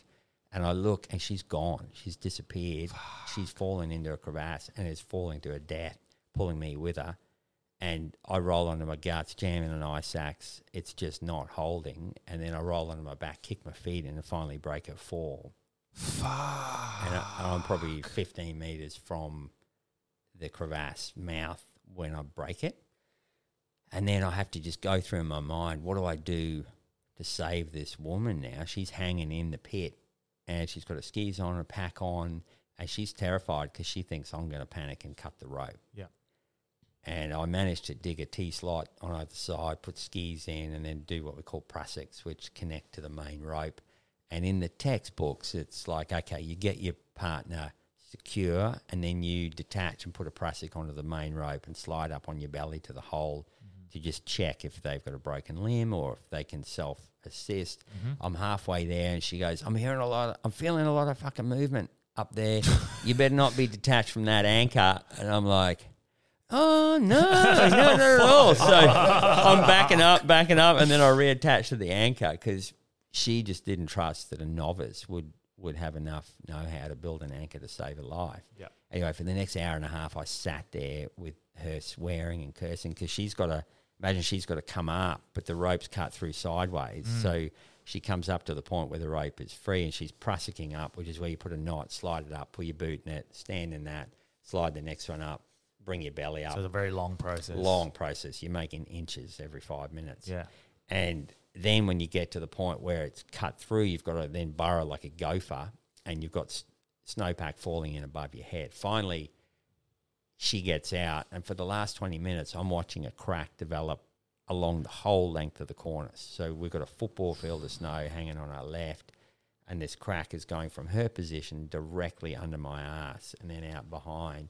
And I'm realising that the, her movement is dislodging the whole slab. If she doesn't get out soon, we're all going to go. You're both gone. Yeah, we're both gone. It would have been about a four hundred metre fall. So you're not surviving that. Anyway, she gets out and she's exhausted and lays down frontwards. And I'm going, Lydia, Lydia. And uh, she said, what the fuck? And then I look under under her armpit. I go, just look under your armpit and tell me that's not important. She looks under and then follows the crack line to me and goes, shit, shit, shit, move uphill, move uphill. So we both shimmy uphill to get away from the crack. Yeah. Um, but, I mean, she was rattled. I, I, I remember she basically said, listen, you do not need any more training. From what I just saw, you're going to be fine. Let's get an airlift out. So we got airlifted out and we're back in Wanaka at a Japanese bar, two Asahis, and this is one of the toughest women I've ever campaigned with. And she looks at me with tears in her eyes and says, you know, when I first met you, you struck me as someone who wanted to die. Like, you're going into an arena where you're going to get yourself killed. And then having seen you operate under pressure today, you're going to be fine. I have no fear for you at all. And I've just gone, well, that was a bit of a shit show, but it's a good report at the end of the, end of the story. Fucking oath. Man, it, that's... It's, it's funny when you get those... That was... That's gripping. Yeah. That's... When you're getting that... Uh, I love what you, you say, you know, that that, that uplinking. And um, it's something that I use to apply to the, the camel trek. You know, I had no experience with animals or anything like this. So um, you kind of taught us that it was okay to just make that random call out of the blue to the best person that you possibly could. Um, and my first call was uh, first call was to a guy over uh, Russell Osborne over in uh, Lakes Entrance, Victoria, and so I just looked through. Won't this guy had done a six and a half thousand kilometre camel trek around Australia? Pick up the phone. He was like, "Yeah, no dramas. Come over. That's I'll incredible. show you what I you know, show you what I know." And then I had that moment uh, throughout my training where eventually he goes, "Look, you're ready. There's nothing more I can." Kind of teach you the only thing stopping you going now is you, and to mm. get that vote of confidence from the people that you've gone to is so like valuable. That final little okay, because you're never going to say it to yourself, or you or you might call it too early, and you know getting that uh, that third party reinforcement from these guys is great. Yeah, but also getting young people to realise, hey, with Google now, mm. you if you've got a dream in mind, find the best person in the world. Yeah. And don't limit it. And then if they don't want to help you, go to the second best person in the world. And mm. then the third, until finally someone you meet is is like, I know when, when people want to uplink to me, uh, it makes my day. I want to pass that information. Yeah. I don't want to take it to my grave. Like everything I've learned, if I can pass that on and someone can do better than me, that is phenomenal. And that's what Borja Uslan did. It's what Lydia Brady did. You know, everybody that I've uplinked to, Uh, it's almost like you're giving them a U S B and saying, listen, put all your data on this, and yeah. then, boom, it's going in my head. Well, the, they have a blueprint to success in whatever you they're trying to achieve, you've, they've done. Uh, you're trying to do the same thing. So if they've got the information, they've got the data, as you've said, like, fucking why wouldn't you use it? Yeah. I, I, I think was it, I, it might have been you guys we were talking to prior to, to this. This is a podcast. You know, we're trying to build a podcast. The biggest podcast in the world. Just look at what they're doing. They've got the blueprint to success. Copy what they're doing, and if you can do it anywhere near as good, you're going to have success. So uh, I, I love that sort of uplinking idea. Yeah, absolutely. Is that something you're focused on more now, like leaving that legacy as opposed to living it as much? Like you, you how old are you now? forty, fifty-three? Yeah, fifty-three. I mean, I, I kind of feel like, uh, you know, part of the whole explorer mindset is you, you've still got that boy within. Alive and well, so that stops you feeling like an old bloke anyway. Yeah, and yeah. I, the leg I feel like the legacy thing is a bit of an old man's thing. To say, you know, I'm parking my boots up. I, I don't feel that way. I feel like I'm learning every day. Like we've been sailing this steel-hulled twenty-two-year-old boat offshore. Every storm that comes through, little old Nanook's heading out, and all the other boats are coming in. The Seaway Tower, there we go, V M R, V M R, Southport, this is Nanook. And they're like, uh, you know there's bad weather coming in. We're like, yeah, exactly. And we're going back out there and I'm vomiting my guts up, going, what the hell am I doing out here? This is not my environment. Uh, but over the last six months, I've built this tenacity to seasickness that I didn't have before. I understand how the boat behaves in storms. I'm still subjugating myself to hardship. Mm. So I think once you start going to that, you know, I'm going to leave a legacy... Um, that's the beginning of you putting your boots up. So mm. I, I'm definitely not there, but I do understand what you're saying, John. There is a point where you start to focus more on that. But I, I still feel it's active. Like I'm still active adventuring, and that's what's so exciting about what we're talking about. It's not like um, Ian Thorpe talking to you and saying, hey, you can do this. And you look at his feet, their size fucking fifteen. Yeah. And I'm like, my feet are nines. Yeah, how am I yeah, going yeah. to create as much propulsion as this superhuman? Mm. I'm talking to you as an eighty-five kilo middle-aged Australian male without a lot of talent. I tell you, I skid backwards into a tree last week as evidence of that. But I have more persistence, tenacity and grit than the average person. Because you, you were fifty when you did the longest solo unsupported. Yeah, started at forty-nine, finished at fifty. Oh, yeah. No, it's forty-nine. forty-nine. So, you know, your body definitely uh, doesn't recover. I could feel it at night. Mm. But your mind is, you know, tungsten steel in mm. your late forties. And there's this very dangerous tipping point where your mind is stronger than your body and things mm. start to go ping because you can push it. So you need to temper that. But I still feel like, you know, the adventures will change a little bit in nature. I probably won't be doing sixty-day man-hauling journeys, but um, with the Kai Power, as long as I'm flying sensibly, I can my body can deal with the loads and the strain. Uh, but I don't see I'll, I'll be hanging my boots up anytime soon. Is that, and that's almost just for you and your own continual testing of yourself so you are stronger? Is that sort of what it is? Yeah, well, I think, you know, without movement, uh, everything decays. You know, your muscles require movement for mm. volume, and then their attachments to the bone require, you know, movement for strength, and then the bone density decreases, we know, if you're not active. So, yeah. you know, what we're talking about is getting humans active right through. Met this guy at the bar last night, um, Dave, Dave, he's seventy something and he's just been pulled off the bench. He's a mining contractor, you know, working more in the back end of mines, and they pulled him back because he's got fifty years experience, and uh, he just said, oh, I'm so happy coming out of retirement because he felt like he was dying slowly. And, and, you know, I understand we do slow down with age, but I think the, the Japanese concept of ikigai doesn't have a retirement stamp mm. on it. You know, your purpose is till the grave, mm. you know, no matter what that purpose is any given day. Uh, for the Australian mindset, our pioneer spirit um, and our drive and our grit, we, you know, our soldiers are known to be the best on planet Earth. Uh, uh, entrepreneurs like, like John are some of the most tenacious on planet Earth. And to keep that alive, we have to get this concept into our young people that purpose is important, persistence is important, and passion we haven't even touched on yet. You know, mm. that that's another key vital ingredient, ingredient that gives you rocket fuel in any endeavour. And there's so many doors that just can't be unlocked without those elements. Mm. Like, you know, you can't, you can read the book, you can watch the movie, but you, you, you're never going to have that book or movie about you, or you're never going to experience what the people in that that story experience. Like yeah. there's so much that you need the passion, you need the purpose, you need that.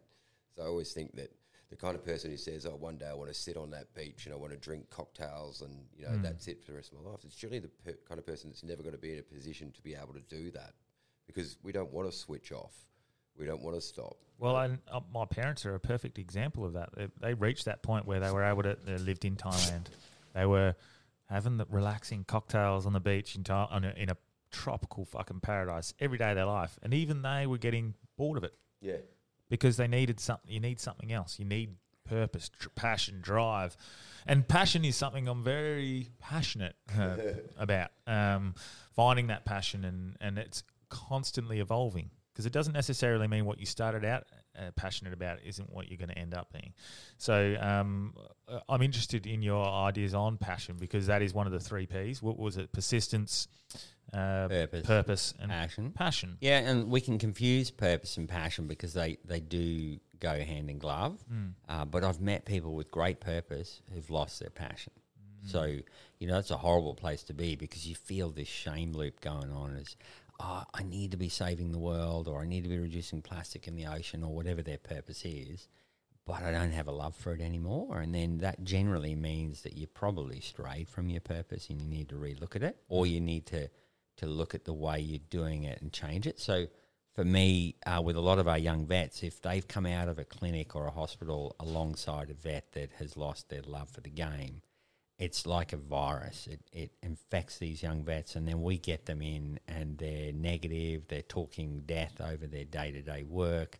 This is shit. That, you know, they they see the negatives, and then I'll come in and reset them and go, okay, let's just really break this down. I don't want to make your purpose complicated. Your purpose in life is to reduce pain. Just make that really simple. Any animal that comes in, whether it's got a broken tooth, broken leg, skin infection, bloody blocked anal gland, whatever it is, Your purpose for putting your boots on in the morning is to reduce pain. Now, your passion comes from doing that in the best way possible, having the best toys, the best clinic, the best training, the best attitude. You want that client to come in and have what I call a voila moment every time they come in. And the voila moment came from last year being up in northern Norway. We ordered a bottle of wine from a young bloke who just looked like he, he would rather be somewhere else. Mm. And he, he plonked this bottle of wine on the table, poured out a pretty mediocre rosé. Sarah drank it and was like, yeah, that was pretty crap. And the whole experience was pretty low-key. Mm. But that's Norwegian hospitality. They they don't really get excited about it. They're good at other things. Six weeks later, we're in the south of France. Same question, can we have a rosé, please? A guy about the same age, nineteen, twenty years of age, just got so excited. He's looking at Sarah, looking at me, going, there's five wineries within two K of here. I'm going to get you the one that I think is the best. So this is the one that I would drink. It, it's, you know, he noted why he liked it, went out the back, came back with this chill bottle, poured a little bit into a glass, and then was waiting with the bottle, hovering while Sarah tasted it. She looked at him, gives him the, that's beautiful. And he slams it on the table, yells out, voila, at the top of his voice, and does like a spin. And it was like a theatrical performance. Yeah. And, you know, like he, he didn't spend a lot more calories than the Norwegian guy. Yeah.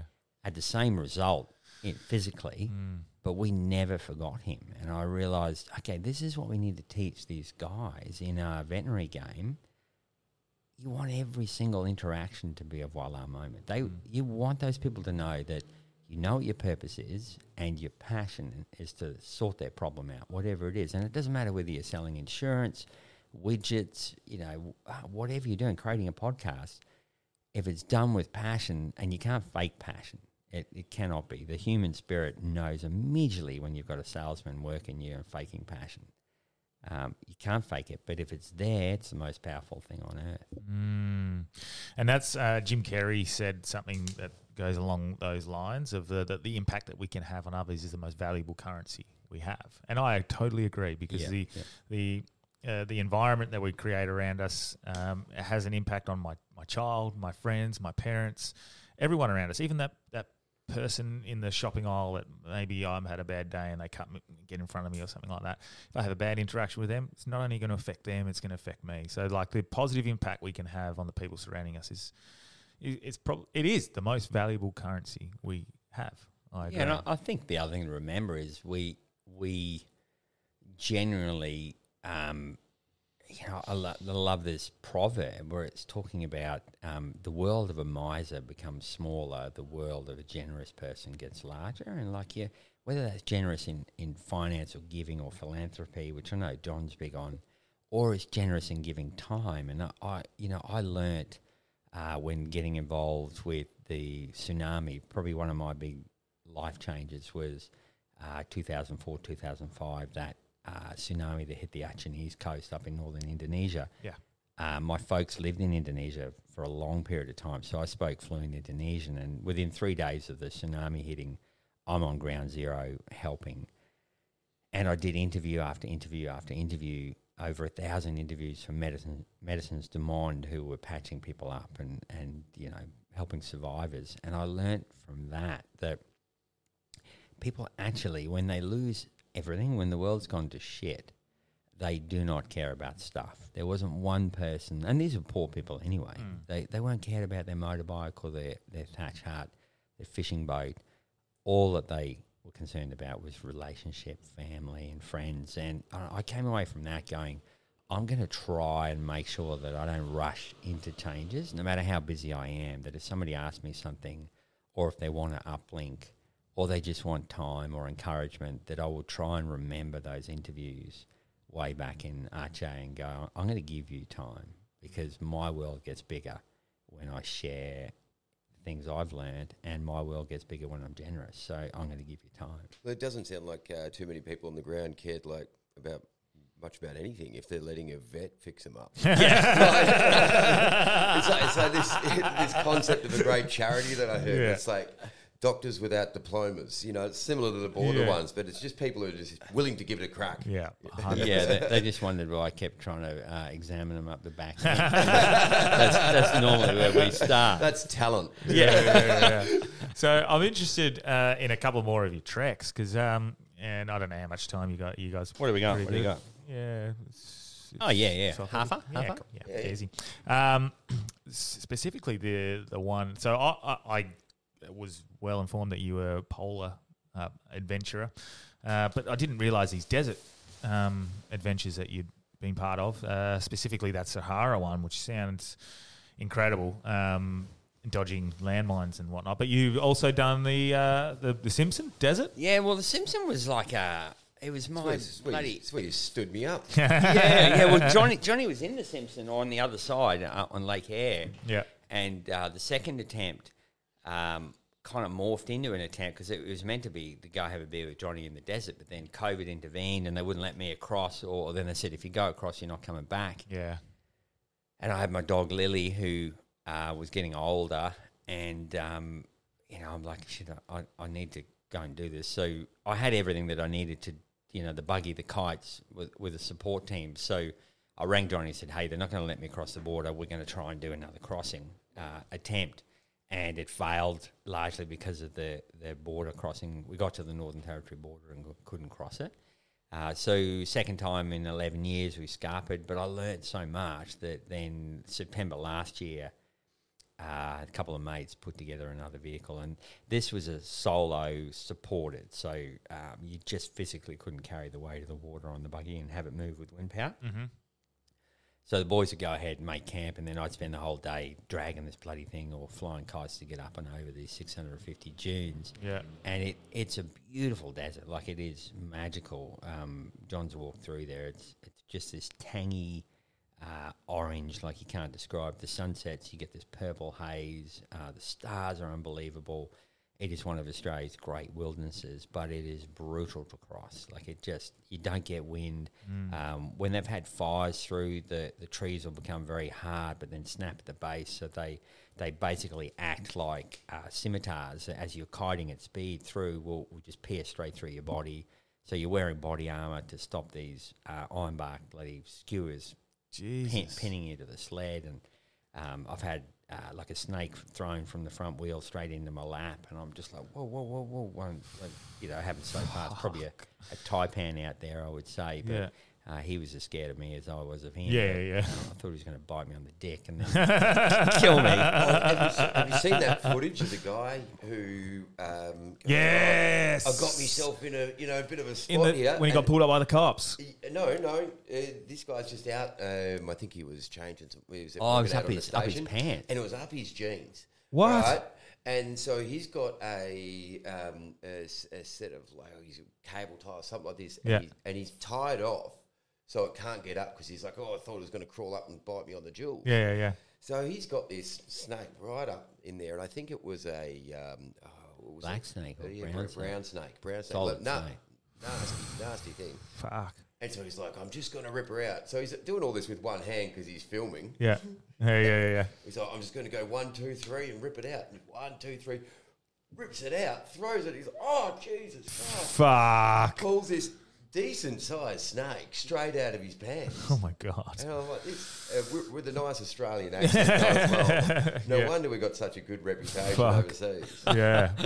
Um, yeah, well, I mean, that's that's, you know, that desert has got a lot of challenges, but September last year, six hundred fifty K, and you know, amazingly managed to cross. But I mean, with wildlife, that's something that's always created uh, issues. And over a number of journeys, uh, bears have become a bit of a problem for us. And when Simon and I were crossing Greenland, we would sleep very lightly in a thin tent with a gun between us, a big three oh eight, and I was praying that the headline would not be vet shoots polar bear, you know, the last dodo bird in the wilderness. Um, but it was either that or, or, you know, you had to be ready to do that because they, they do come through tents and they will hunt humans. The reason I couldn't do that journey solo is the Greenland um, authorities will not let you travel solo because a, a single human being will attract a bear to track him immediately or her. Yeah. Uh, two men, yeah, he'll think twice about it, but... We we did have a, a moment there where we saw a bear paw print, and that's as close as we got, thankfully, mm. in Greenland. But I mean, this thing was the size of a dinner plate. So oh, the size of the tension in your own, in yourself trying to avoid bears, trying to, like, a tent. It's well, not going to stop anything, is it? Yeah, well, it's you, stressful. You've, you've had a bit of a closer interaction than a footprint with a bear, though. Oh, yeah, yeah, yeah. And that's why I think going into this, uh, the tail end of the Project Zero, we're right up in bear country. Svalbard, where we're heading, has more polar bears per square metre than anywhere on Earth. So we've got to we've got to learn to be comfortable with them.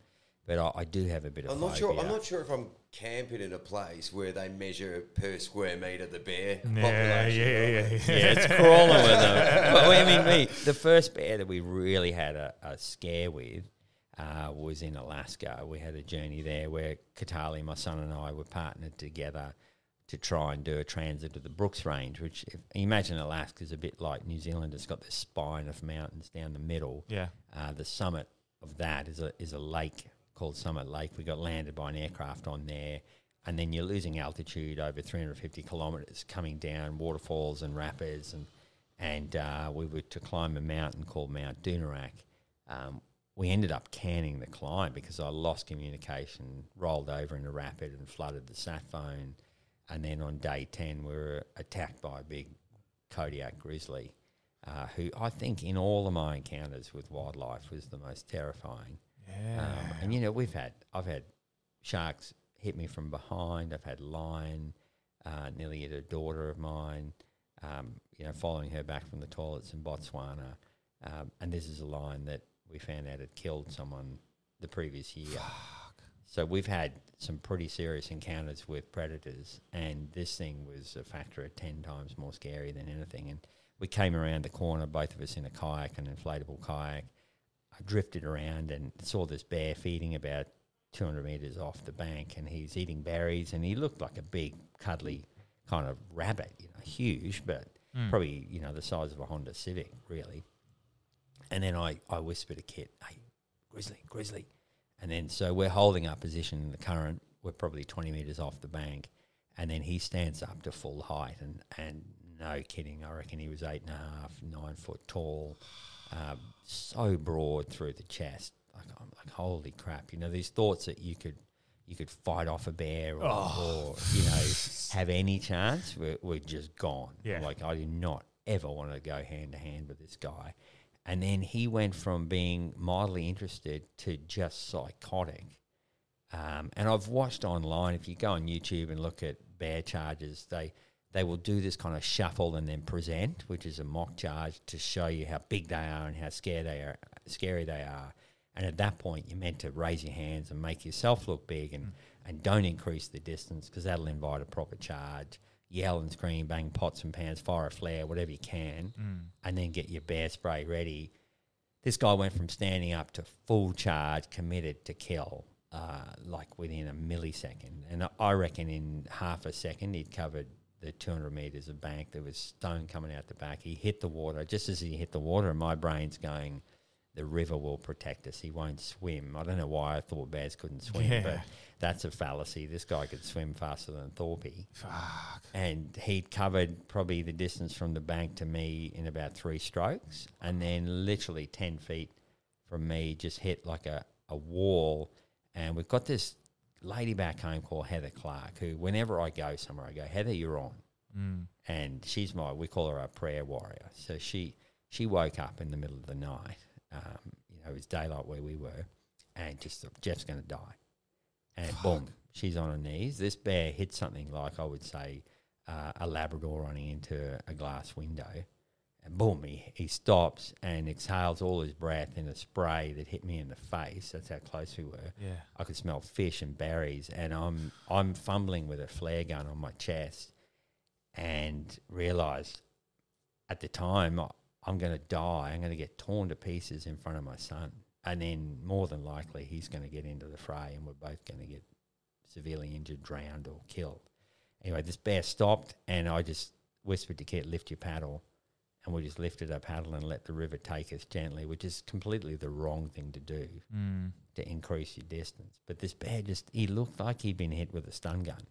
Wow. And he walked back to the bank and then followed us as we drifted around the corner.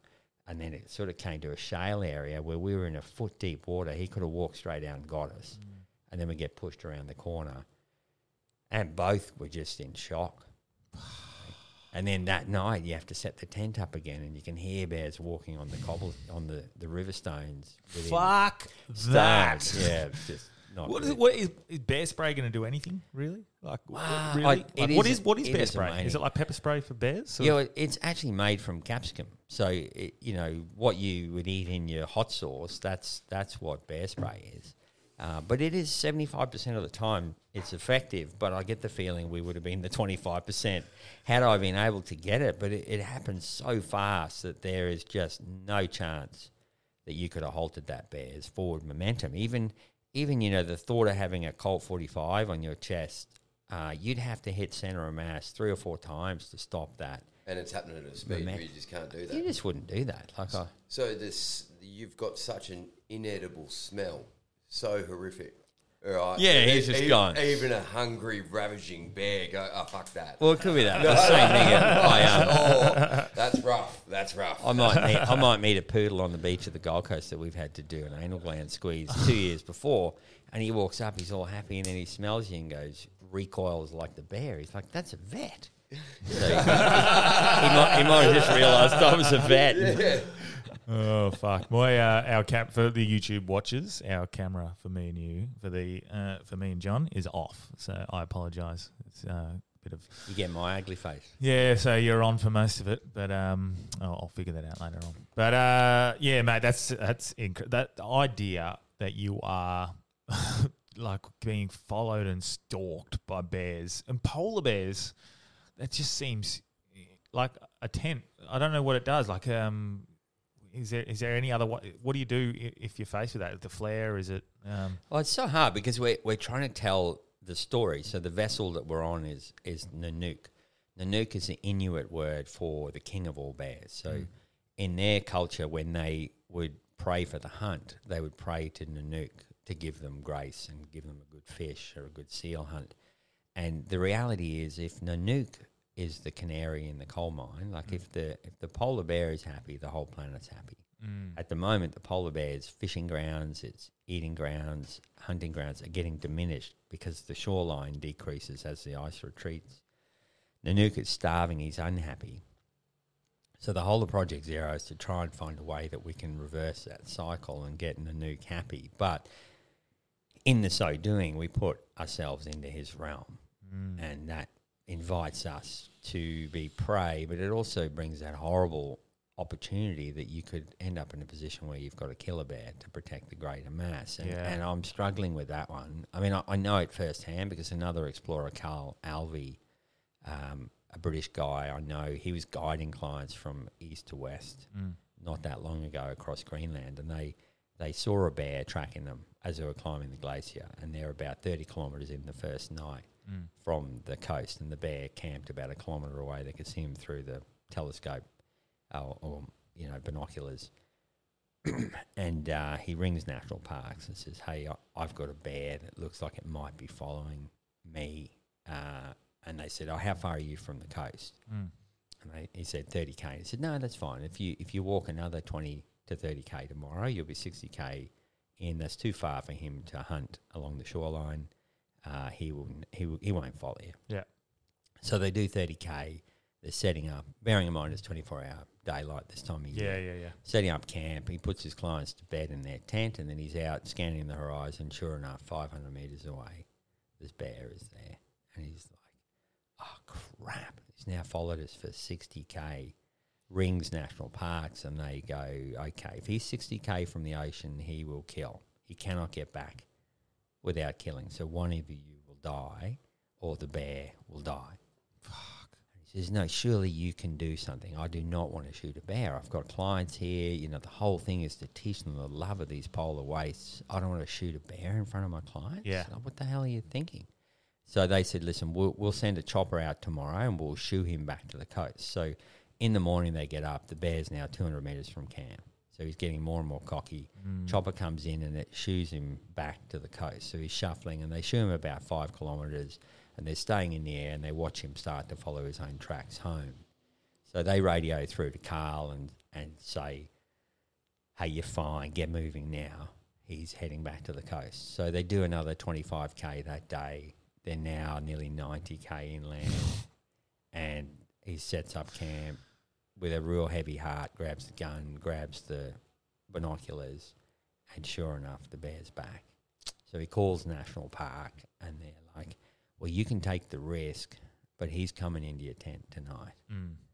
Or you go up there and you you put one in him. There's something wrong with him. He's either got a broken tooth or mm. he's aged and he can't hunt.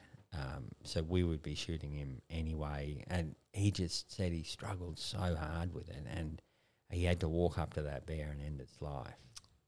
Um, so for me, I don't ever want to get in that position, because obviously I've got the veterinary. Yes. Do no harm, ease pain, tell the story, improve their outcome.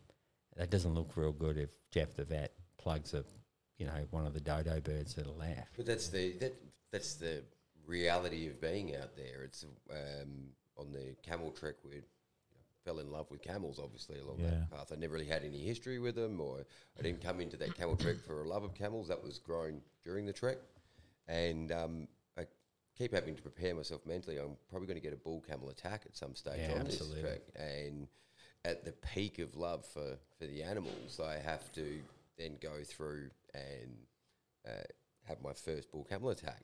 And it wasn't how I expected. I was expecting this emotionally uh, devoid moment, because adrenaline would kick in and I'd just do the right thing and I'd protect my crew. Mm.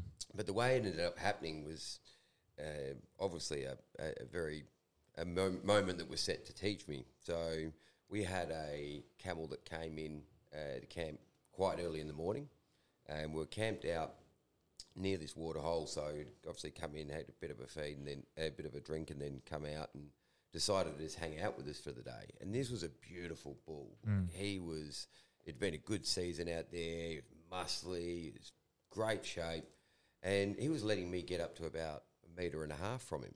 So I was slowly getting closer up to him. I was so tempted to throw a rope around him and mm. you know, bring him along. But as we got later and later on in the day, he just started, you know, getting a bit feisty with my boys. Then he started attacking, and I was shooing him away. I did mm. some warning shots, and it got to that point of, you know, as the sun was starting to drop, I knew that if I didn't take care of him, mm. um, I'd wake up probably without one of my boys, because I because I had the bulls around. I had to have all my boys tied up yeah. to a tree, tethered to a tree. So they're like tied up, defenseless against this wild yeah. bull. So I had to make the call, and so I had to. My first camel I killed was uh, sh- had to shoot was one that I had spent the whole entire day getting to know. And oh, that's brutal. I was like, that's not the experience that I.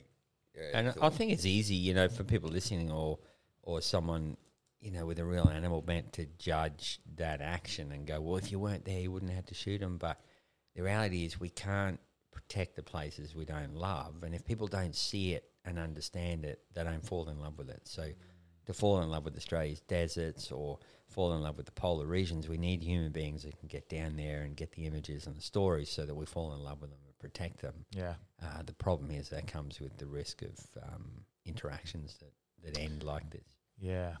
Um, yeah, that's that, that sort of stuff is beyond me mentally, how you deal with that sort of stuff in a tent trying to trying to sleep. It's, you, know, you don't sleep well. And I think you take it away, you know, whether it's a sailing journey where you're lying as a skipper listening for the anchor to move or change, or whether you're waiting for a bear to come through the side of the tent. And, mm. you know, I've had a mate, um, Eric, have a bear come through. Sarah, his sister, and him were asleep doing a northwest crossing uh, through the Northwest Passage above Canada, and they had a bear come through and slam her on the chest and completely winged her and immobilise her. Mm. And then, uh, you know, he had to go out. He couldn't find the gun. He's got thick bottle glasses. Mm. All he could find was an alloy shovel, and he cracked this bear across the head mm. while it was trying to kill his sister. Fuck. And um, it just stood up. And it was a nine foot tall bear, and he's washed his right shoulder, moved back into a swing, and realised he, w- he was going to die. Sarah had recovered from her winding, mm. found the gun, and came in behind the the bear and fired a solid in the air. Like a solid's a twelve gauge round, but it's it's it's like the size of a ball, ball yeah. bearing. Yeah, and it's designed for maximum stopping power at speed. But you've got to, you know, you got to wait till they're on you, mm. um, and. Eric's yelling at Sarah going, what the you missed, you missed. And she's leaning over him around the bear going, I don't want to kill him. I just want to scare him. And Eric's like, kill him now or he's going to kill me. Yeah, yeah, yeah. And then uh, the bear's watching this argument like a game of tennis. Mm. And he eventually um, just shuffles off. And he goes through a tripwire that they'd set up with four flares on either corner of the tent that he'd stepped over delicately. So he smelt it, stepped his nine yeah. foot tall frame gently over this thing, attacked Sarah, and then on the way out, set off two of the flares. One of them fell and burned a big hole in the side of the tent. The whole day they spent repairing the tent with the bear about three hundred metres away just watching. Fuck. So the benefit of kites is that you can outpace the bear and get away. So they did one hundred fifty kilometres that day, mm. but still slept uneasy. Yeah. What happens if the wind stops? You just have to carry your sled? What, what's the go there? Yeah, I mean, it's always a hard thing because your your natural tendency is to keep moving and make some mileage. But on the last couple of crossings, I realised it was better just to sleep and reserve calories. So you almost go into a hibernation state and wait wow. for the wind to come back. So, and then when the wind's back, you push for twenty-two hours. Mm. Don't don't waste it. Yeah. And before we finish, I want to touch on a story that you told last night, which is fucking incredible slash disgusting uh, with your be- and you touched on it in the last pod, the belly freezing. Yeah, and you know this this winding back. If we talk about uh, things that go wrong in the wilderness, generally are not just one thing. Mm. It's generally what we call a domino effect. So winding back to how I, I got frostbite on the belly was um, I I'd been in that first killer storm with Faisal the Frenchman, and then I managed to get past him. About three days later, we got hit by another storm. And I was so frustrated with, with so many days not making distance mm. that when the storm came to an end, I wasn't patient enough. I should have waited another six to twelve hours. The wind was starting to moderate, but we were still getting some forty, fifty knot gusts come through. And the, the base wind had gone down to about twenty-five knots. So I went out and I, I put uh, a nine-metre kite up, buried it in... in the snow, ran twenty-five metre lines back to the sled, connect, clipped it to the side of the sled, mm-hmm. and then walked to the kite, checked the lines. And as I'm walking back to go and put my skis on and connect and take off, I see on the horizon, it looks like a thousand horses galloping towards me, and I realise there's another front coming through. Mm. And it was a sixty knot gust. And I start sprinting to try and disconnect the kite from the sled because I realise if it hits the kite, it's going to self-launch and I'm going to lose everything. And it's similar to Sophie Madison talking about losing her camels last night. I, I had that chill because I know what that feeling's like. The sled's got my sat phone, it's got my E P I R B, it's got uh, my stove, my ability to keep warm. I'm going to die from exposure mm. and no one's going to know where I am because the tracker that they're tracking me on is taken off with a kite mm. laterally towards the Antarctic Ocean. Mm. So the gust passes me. I'm probably five metres from the sled at this point, hits the kite, and the kite launches. Next minute, the, the sled is coming at me at about three, mi- three metres uh, away at, at speed, mm. but it, it's chest height. And I have that split-second option of ducking and, and feeling no pain, but then potentially dying of exposure, or getting on and trying to control this thing with four Kevlar lines that could cut your hand off, whizzing mm. through the air at speed. So I jump and I get on top of the sled, and next minute I'm I'm on the snow with the sled spinning madly, with the boobs, the nipples kind of dragging through the snow, yeah. and uh, the only piece of metal on the sled capable of cutting lines is where the runner's attached to the bottom of the Kevlar. There's a tiny two mil gap, mm. and as the kite spins, I can feel it cutting through my thigh, oh. and then it it hits this metal piece, and all four lines are just severed. Boom! But in that moment, I've gone about two to three hundred meters laterally, just in these crazy circles, and the centripetal force is threatening to rip me off the sled. I've got a knife on my thigh, but I can't reach it because if I let go, I'm going to lose the sled. Uh, so I'm fast thinking, how the hell am I going to get this thing under control without a knife? Anyway, it sorted itself out. But, you know, after getting over the terror of that, I put the tent up and waited another day. The next day I got out, and the perfect kite for that day's condition would have been the nine metre. Mm. So I then had to choose either a six metre, and the sleds were too heavy, I couldn't move, or go to an eleven metre. The problem with the eleven metre is I had to fly it really high, and it kept catching on my jacket and pulling the jacket up uh, and exposing the midsection. So on the first day, I got a little bit of frost damage, and okay, I got to be more careful. The second day, um, I just got really focused on making miles. Making really good miles was, was probably out there for eight or nine hours.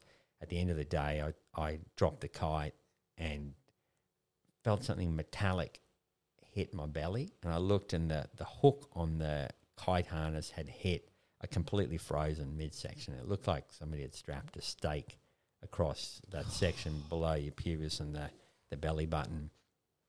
And I, I just, with panic, realised I'd completely frozen the entire muscle, skin and fat of my midsection. And uh, I rang the American base, got some medical advice on how to reperfuse it, and they, they told me how to to re-warm it slowly, don't do it quickly. And it meant that I minimised the area of cell death to probably, say, two playing cards lying laterally across your belly. But then over the next four weeks, that just rotted, and every day I'd have to cut bits of flesh off, and it would ooze into the bandages. And I was running out of bandage material and tearing up clothing to pack underneath the... the harness. But the the thing was, um, I was at that point doing this thing rolling the clock, where I was pushing for sixteen, eighteen, twenty-two hours a day with this harness on and losing fluid the whole time through this belly. Yeah. Um, the Americans were asking for daily photos, and, and at one point they said, listen, you're done. Mm. You cannot continue with this injury in the state it is. And I just said, hey, you send a plane out, I'm not getting on it. Mm. I'm crossing this continent. Uh, and, you know, that's the kind of pig-headedness that we get when we're attached to purpose. Mm. So the injury was minor, because I could I could imagine women with their breasts ripped off and going through chemo that I'd met at home. Mm. And to me, cutting bits of my own flesh off and driving forward, putting a harness over the top, just felt like, you know, hey, well, this is part of me connecting to the very purpose that I'm working for. Mm. Um And it was another kind of awakening to go, wow, okay, if we get purpose aligned with hardship, uh, we have rocket fuel, absolute rocket fuel, and, and this is what we're passing on to our young folk. Mm. And also advice on how to get rid of that spare tyre. It's a, quite an extreme way. Well, it's, it's not good though, because I can never, I can never get a six pack now. I can get a six pack up the top, and then you have this like muffin top of damaged kind oh, of. Ma- I dropped, looks bloody I, awful. I dropped down to seventy-eight odd kilos on the camel trek, and I can show you a photo. It's like it's called skinny fat. Like, like I, oh, I know it. it I know was, it well.